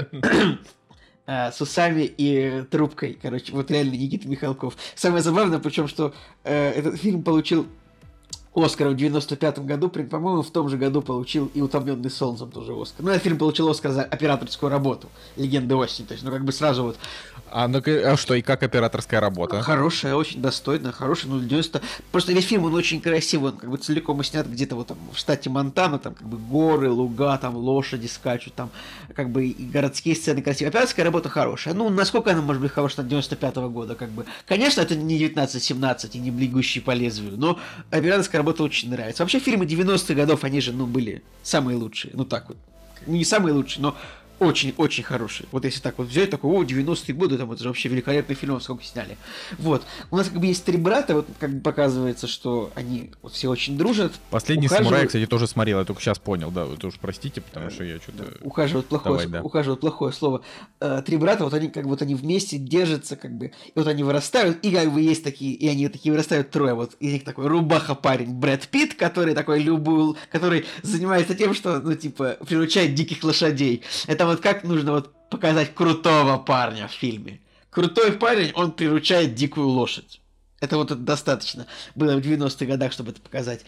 Вот, значит, есть у них младший братец, которого играет э, Генри Томас. На самом деле, вот, и Эйден Квинн, э, значит, самый старший брат, он тоже прикольный. Ну, посмотрите на постер. Там вот на постере как бы выведен э, Брэд Питт, Энтони Хопкинс и Эйден Квинн. И, разумеется, появляется женщина, которую как бы вот привозит младший брат, типа, жениться. Привозит ее на ранчо. Ну, а дело происходит в тысяча девятьсот четырнадцатом году, вот это важно сказать. А, ну, как бы начинается война Первая мировая. А, ну, и, разумеется, так получается, что три братца уезжают на войну. И как бы дальше, без спойлеров, это как бы это первые полчаса. То есть там еще дальше будет дохрена много событий. Как бы, конечно, какие-то герои погибнут, будет где поплакать, будут встречи. Как бы претензий к фильму нет. Фильм понравился. Фильму ставлю крепкую восьмерку. Как бы, ну, он, конечно, он грустный. То есть там, то есть во, во всех моментах все персонажи как-то супер трагически все переживают. То есть, конечно, это не фильм Чарли Кауфмана а, из прошлого выпуска, который меня вообще убил в депрессию. Короче, вот это такой фильм. Ну, вот, наверное, можно его назвать реально одним из таких классических фильмов девяностых годов, потому что он рассказывает такую историю целой семьи, много персонажей, как бы, как бы каждому дано время. То есть тут есть и семья, и индеец, который у них живет, живет, как бы, который у них там, типа, ну, не знаю, чтобы слуга, но, типа, крепостной крестьянин, если можно можно так сказать. Еще у них есть семья, которую... Короче, много героев, много времени каждому, и действительно такие прям страсти, вот такие вот, что там братья уехали, кто-то не вернулся из братьев, потом один брат там в политику ударяется, отец это не, отец это не одобряет. Ну, как бы, это не то, что спойлер, это такие, э, это такие опи... коротенькое описание сюжета. Короче, просто, ну, там такой таймлайн фильма, он долгий, то есть там показывается, в принципе, как бы с самого детства и чуть ли не до конца, чуть ли не каждого персонажа, поэтому вот это такой фильм, когда вот хочется погрузиться, такой посмотреть что-то такое американское, качественное, хорошее, как бы я могу вам посоветовать, может, какие-то вопросики зададите мне, потому что, ну, в целом, то есть, вот я был бы фильм в кино рад посмотреть, даже если бы он шел, потому что он мне прям понравился, то есть, вот он, как бы, это не гениальный фильм, который хватает звезд с неба, но это фильм, как бы, экранизация тоже, насколько я понял, какого-то классического американского романа, да, и это, как бы, классический американский фильм по классическому американскому роману, вот это я так понял, этот фильм, как бы, вот, вот и вот вы от него получаете все, как бы, что вы ждете вот от хорошего фильма девяностых годов. То есть, не знаю, мне понравилось, да, масштабно, красиво. Самое главное, что нужно знать, что здесь э, Брэд Питт играет с длинными э, белокурыми вот этими вот своими, вот этой шевелюрой потрясающей, и ради этого, мне кажется, конечно, нужно смотреть этот фильм. Ну, кстати, фильм, э, фильм э, Брэду Питту, э, Брэду Питту тридцать лет в фильме, да, э, там, может быть, тридцать три, ну, примерно в этом возрасте, ну, и вот он тут, типа, Это, на самом деле, один из его первых фильмов таких хороших. То есть, потому что вот Брэд Питт стал популярен, насколько я понимаю, после фильма «Интервью с вампиром» девяносто четвёртого года, да? Вот прям так сильно популярен, да? И, ну, может быть, я не прав, может быть, он как бы и раньше, типа, Тельма и Луиза, у него какие-то там четвертые роли были. А потом фильм «Калифорния» девяносто третьего года. Ну вот, в девяносто четвёртом году было «Интервью с вампиром», где вот он был с Томом Крузом. И вот этот фильм «Легенды осени». Дальше уже там были «Семь», финчеровские, «двенадцать обезьян», и как вот, и все. И Брэд Питт суперзвезда, там, «Семь лет в Тибете», это вот все, да, «Бойцовский клуб», девяносто девятый, все, там уже все понятно, да? Но ну, вот, да. Вот в этом фильме он, наверное, еще не был в статусе суперзвезды, но как бы...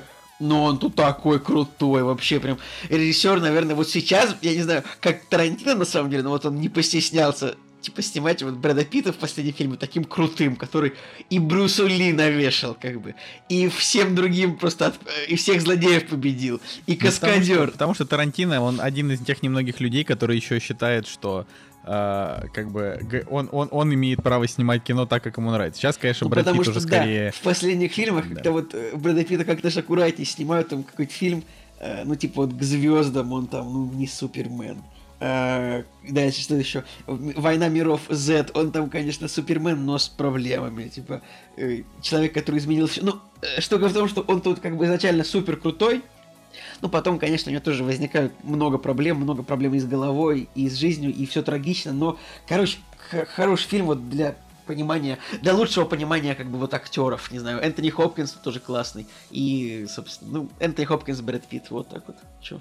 Так что тут играет э, мужик, который играл Уиндома Эрла в «Твин Пикс», я не знаю, как бы, важна эта информация, но вот он тут есть. Важная, конечно же, важная. Давайте поговорим про «Твин Пикс» еще час.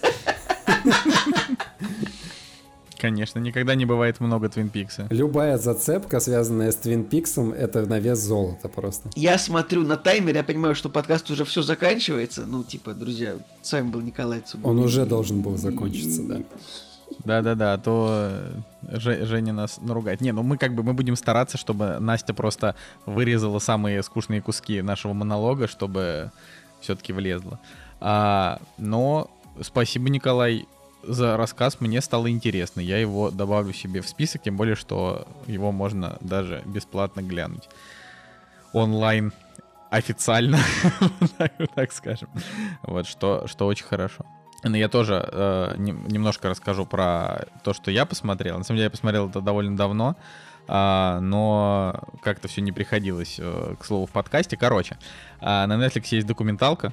Это уже, мне кажется, уже можно делать футболку. Да, на Netflix есть документалка. У меня есть, да, кстати, знакомый, который на Netflix только документалки смотрит и подписался на Netflix только из-за документалок.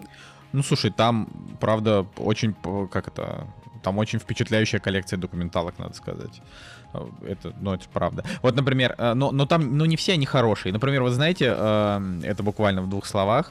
Мы, короче, выбирали себе документалку на Netflix и наткнулись на документалку, которая называется что-то The Family. И там у нее очень интересный трейлер. Типа там «Эти люди, они там говорят только про Иисуса и чтят Иисуса, но это самая могущественная корпорация в мире. И они в Америке, и в России, и в Бразилии, и везде они там раскинули свои щупальца». Типа, и там, я жил в этом, в этом кошмаре многие годы. Вот это. И ты такой думаешь, блин, вот это ща. А на самом деле, ну, то есть там мы как бы посмотрели одну серию. Это невероятно, невероятная нудятина. Прошу прощения, про, это про, про саентологов каких-то... или про что это? Не, нет, это не про саентологов. Это про, то есть есть некая организация, которая называется The Family. И эта организация, это некая христианская организация, э, как бы, в, в, с которой дружат все влиятельные политики мира. Я не уверен, что буду его досматривать, но там они ведут, как бы, это, видимо, к тому, что и Трамп тоже там как-то с ними связан, и то, что там Рональд Рейган был с ними связан, ну, в общем, там, неважно.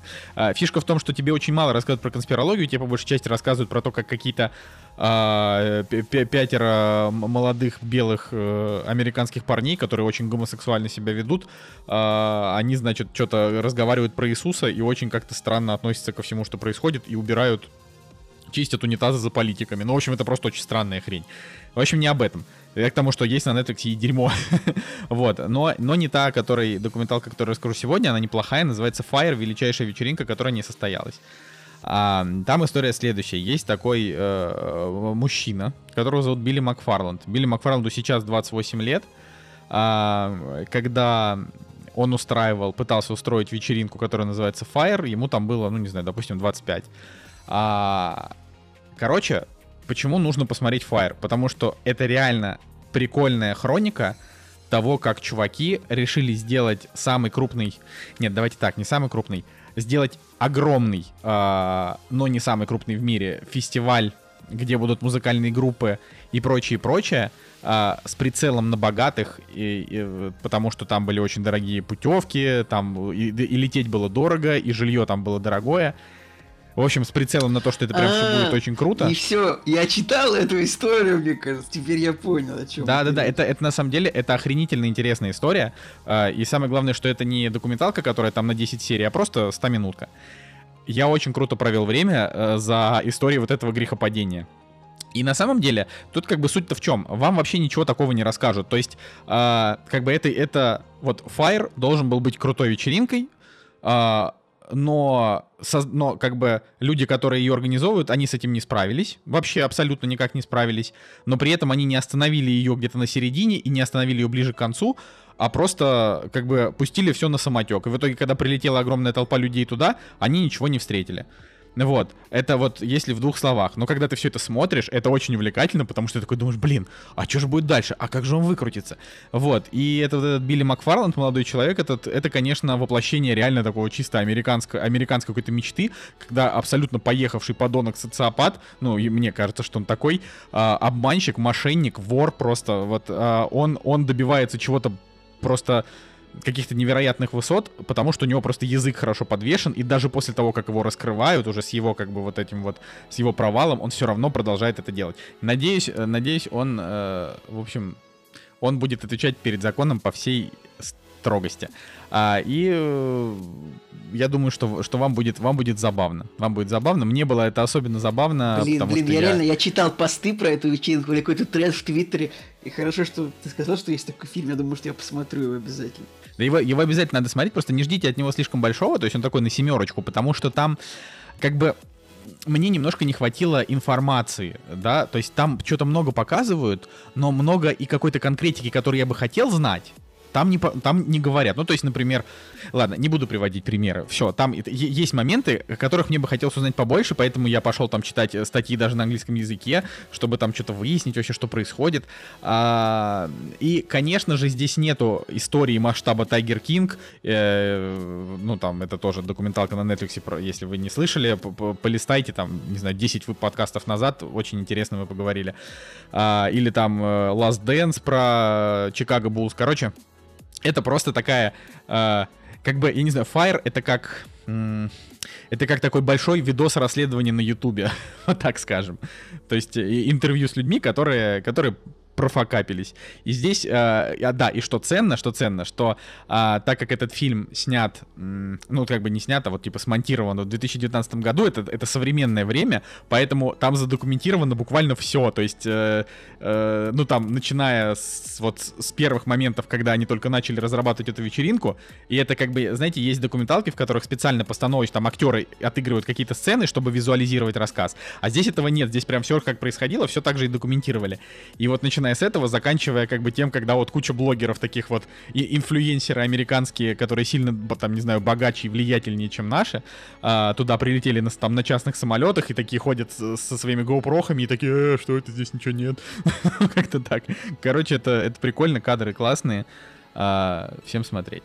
Вот. Давай, Жень. Перехватывай. Перехватывай. Но на самом деле, что может быть интереснее документалки на Netflix? Например, индийское кино. Господи, давненько я его не обсуждал. Да и вообще давненько мы про индийское кино не говорили. Но вот что-то произошло, и я подумал, блин, почему бы не посмотреть индийское кино? Вот что, что произошло? Что Нет, произошло? На самом деле я знаю, что произошло. Я вспомнил. Произошло то, что, опять же, о чем мы говорили в предыдущем выпуске, когда я начал пересматривать э, списки фильмов, исключая то, что я уже посмотрел. То есть мне было интересно посмотреть э, фильмы с высокой оценкой. То есть я специально выставил там э, не ниже семь и девять, скажем так, да. Исключил э, просмотренные свои фильмы и поставил там временной отрезок э, последние пять лет. И мне было интересно посмотреть, что я пропустил, да, что еще не посмотрел. Вот, и, господи, в топе, в топе э, одни индийские фильмы были. И это было очень странно. Причем, э, может, там было аниме, еще что-то. Ну, в итоге, на самом деле, я просто выбрал, думаю, ладно, посмотрю индийский фильм. В принципе, это всегда весело, это всегда забавно, как минимум. И выбор пал на фильм, который называется «Брат Банджаранги». Господи, ужасное название, которое я его никогда... Баджаранги. Баджаранги, да, спасибо. Вот. Фильм две тысячи пятнадцатого года. И... Uh, у него оценка восемь целых одна десятая. Я подумал, так, три тысячи человек пос- поставило высокие оценки этому фильму. Думаю, окей, я его посмотрю. Тем более, uh, что я не стал смотреть трейлер, на самом деле, просто доверился оценке на Кинопоиске и подумал, окей.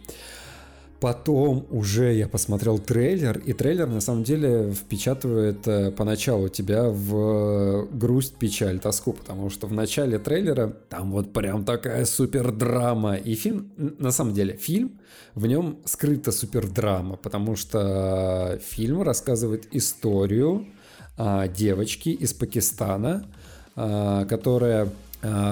волей несчастного случая, инцидента, очень сильно испугалась и потеряла голос. То есть она перестала разговаривать. Маленькая девочка, ей там буквально несколько лет, пять условно, да. И родители, они живут в какой-то деревушке в Пакистане. Они уже такие...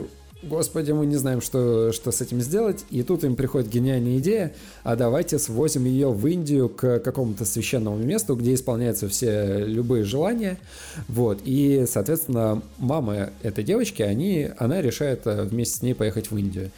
И дальше фильм развивается таким образом, что э, происходит конфликт э, двух стран. В начале конфликта не было, но там обыгрывался момент, то, что э, вот это вот пересечение границ, визы, паспорта, вот это вот все, это достаточно сложно, это достаточно проблематично, тем более для стран, которые находятся э, с разными религиями, у них разные какие-то, разные какие-то проблемы, да, и вот эта вот граница, она как бы разделяет людей.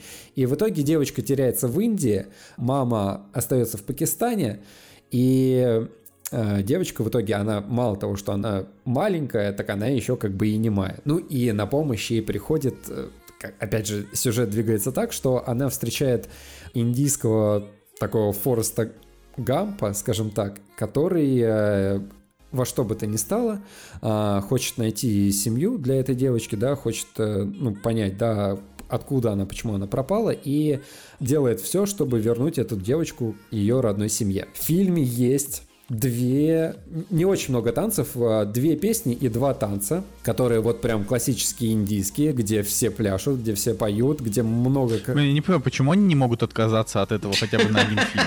А почему? Типа... Типа вы снимаете, вы снимаете драму, да, какую-то прикольную. Я вот, пока Женя рассказывает, я включил себе фоном трейлер посмотреть, смотрю, там вроде девочка нормально играет, девочка красивая картинка. Играет.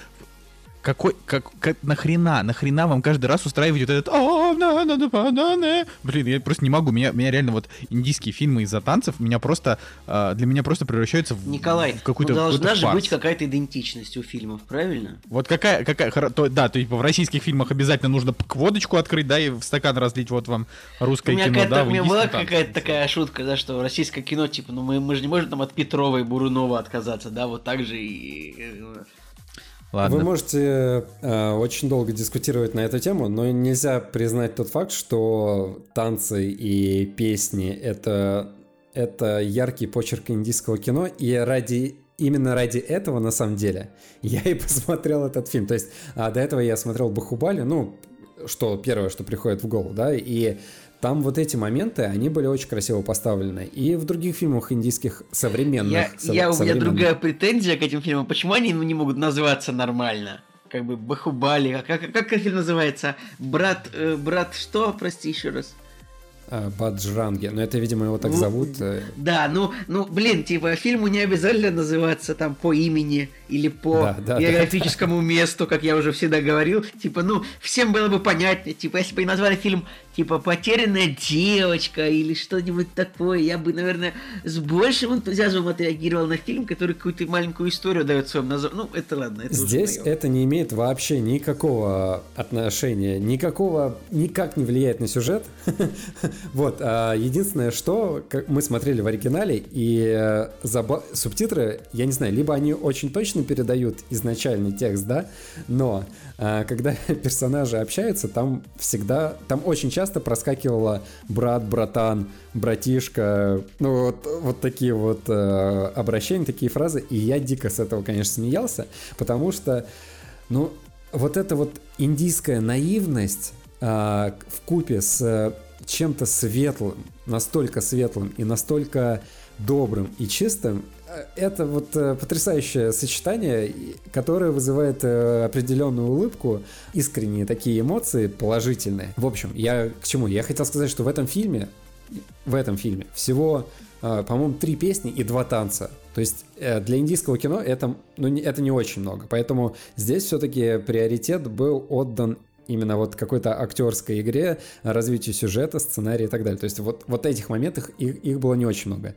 Но первый, во-первых, первая песня, она супер яркая. Ребята, блин, если вот вырезать эту песню и выпускать как клип, уделает вообще все последние клипы по пафосности и по, и по постановке, и по операторской работе. Ребят, я смотрел этот фильм, и я просто, я всем друзьям, которые сидели рядом, я говорил: господи, вы оцените операторскую работу, Оскару этому человеку, индийского, э, индийского Оскара этому человеку, который снял вот эти, вот эти постановки. Мне кажется, наверное, а у, у, него, фильма... у него нету индийского Оскара? Ну, мало ли. Ну, я не знаю, на, на Кинопоиске такого нет, но мне, я, кстати, подумал о том, что, наверное, есть основной режиссер фильма, и, наверное, режиссер э, танцев.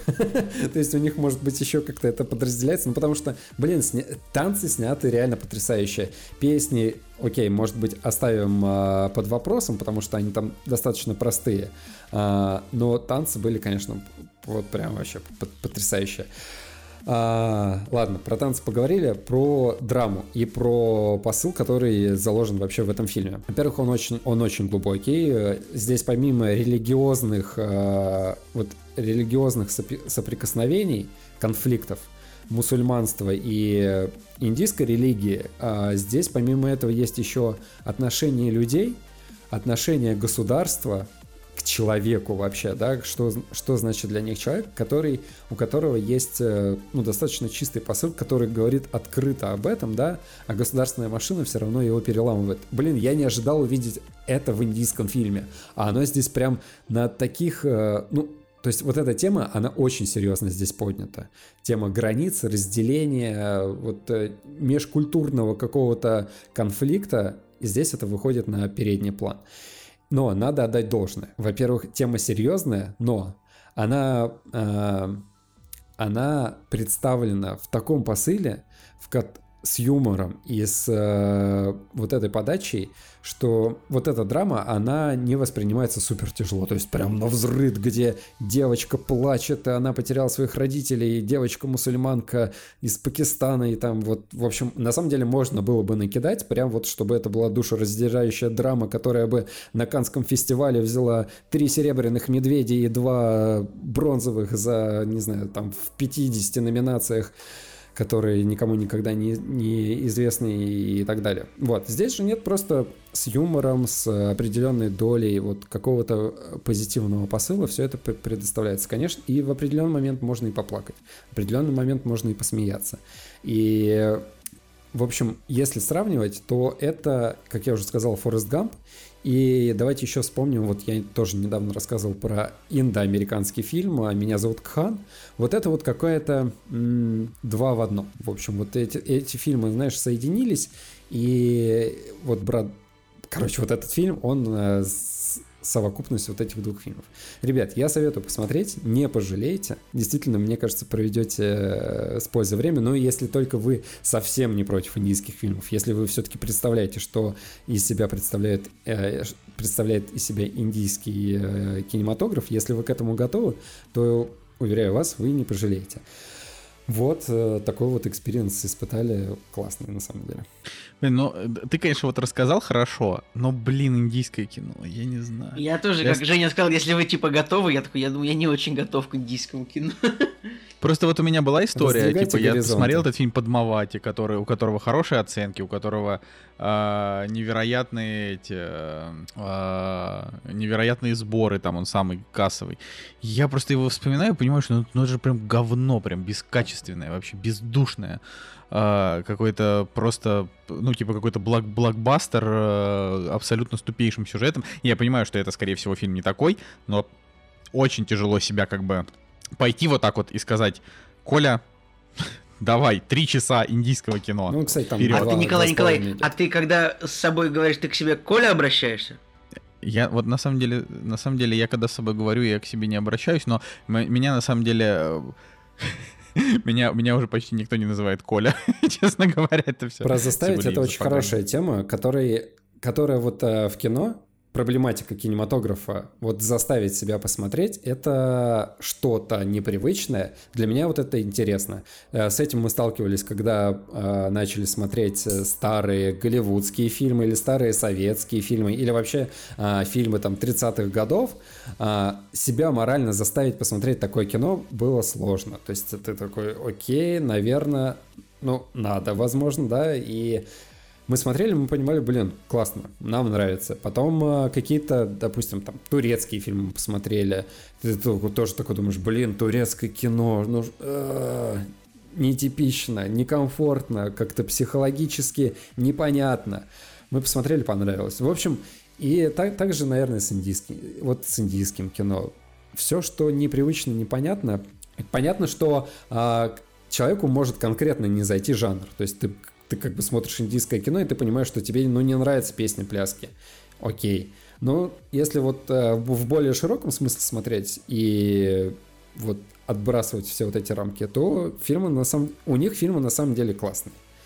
Из всего того, что я смотрел, мне нравится сплав их юмора и наивности вот этой, и серьезности. Ну, видишь, Жень, это как бы, это, это вот, вот тебе нравится. То есть это тут, я, я вот не буду спорить с тем, классно это или не классно, но основа, конечно, в том, что это надо любить. Вот. Ну, Жека реально любить... смотрел все индийское кино, мне кажется, уже судя да по не количеству все, да, да не все, господи. Я посмотрел, ну, дай, от силы, дай бог, пять или шесть индийских фильмов.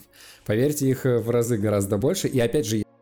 Да уж верим. Если опять открыть список э, и отсортировать по оценкам, то, блин, индийские, индийские фильмы там стоят в топе. Ну, понятно, что у них не очень, ну, как бы по сравнению с Голливудом, там не такое огромное количество оценок, не сто двадцать тысяч, там, не сто пятьдесят тысяч, да, там, дай бог, три тысячи, десять тысяч, ну, может, двадцать тысяч, да, поэтому, может быть, оценка, корреляция вот этой оценки, она такая, не знаю, мне, мне нравится, я советую посмотреть. Как бы для поднятия, для, не то что для поднятия настроения, а для оптимистичного какого-то, для позитивного настроя, блин, вообще идеально подходит.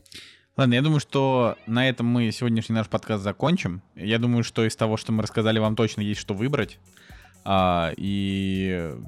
Было интересно, было интересно. Я думаю, что к следующей неделе мы постараемся посмотреть фильм, который «Дьявол всегда с тобой», или как он называется, с Томом Холландом. А может быть, мы посмотрим «Энолу Холмс», кто знает. А может быть, и то, и то. Знаю, вот оно в, жи- в, жизни, в жизни так бывает, ух. Единственное, а... я хочу сказать, что пока что фильмы от читателей кончились, да, поэтому... Да, сдел- сделаем небольшой перерыв, но если что, это, это вынужденный перерыв, так что с, с удовольствием примем все ваши деньги на наши счета и посмотрим фильм. Вот, а с вами был Николай Солнышко, Николай Цыгулиев и Евгений Москвин. Всем пока, Кактус подкаст, до следующей недели.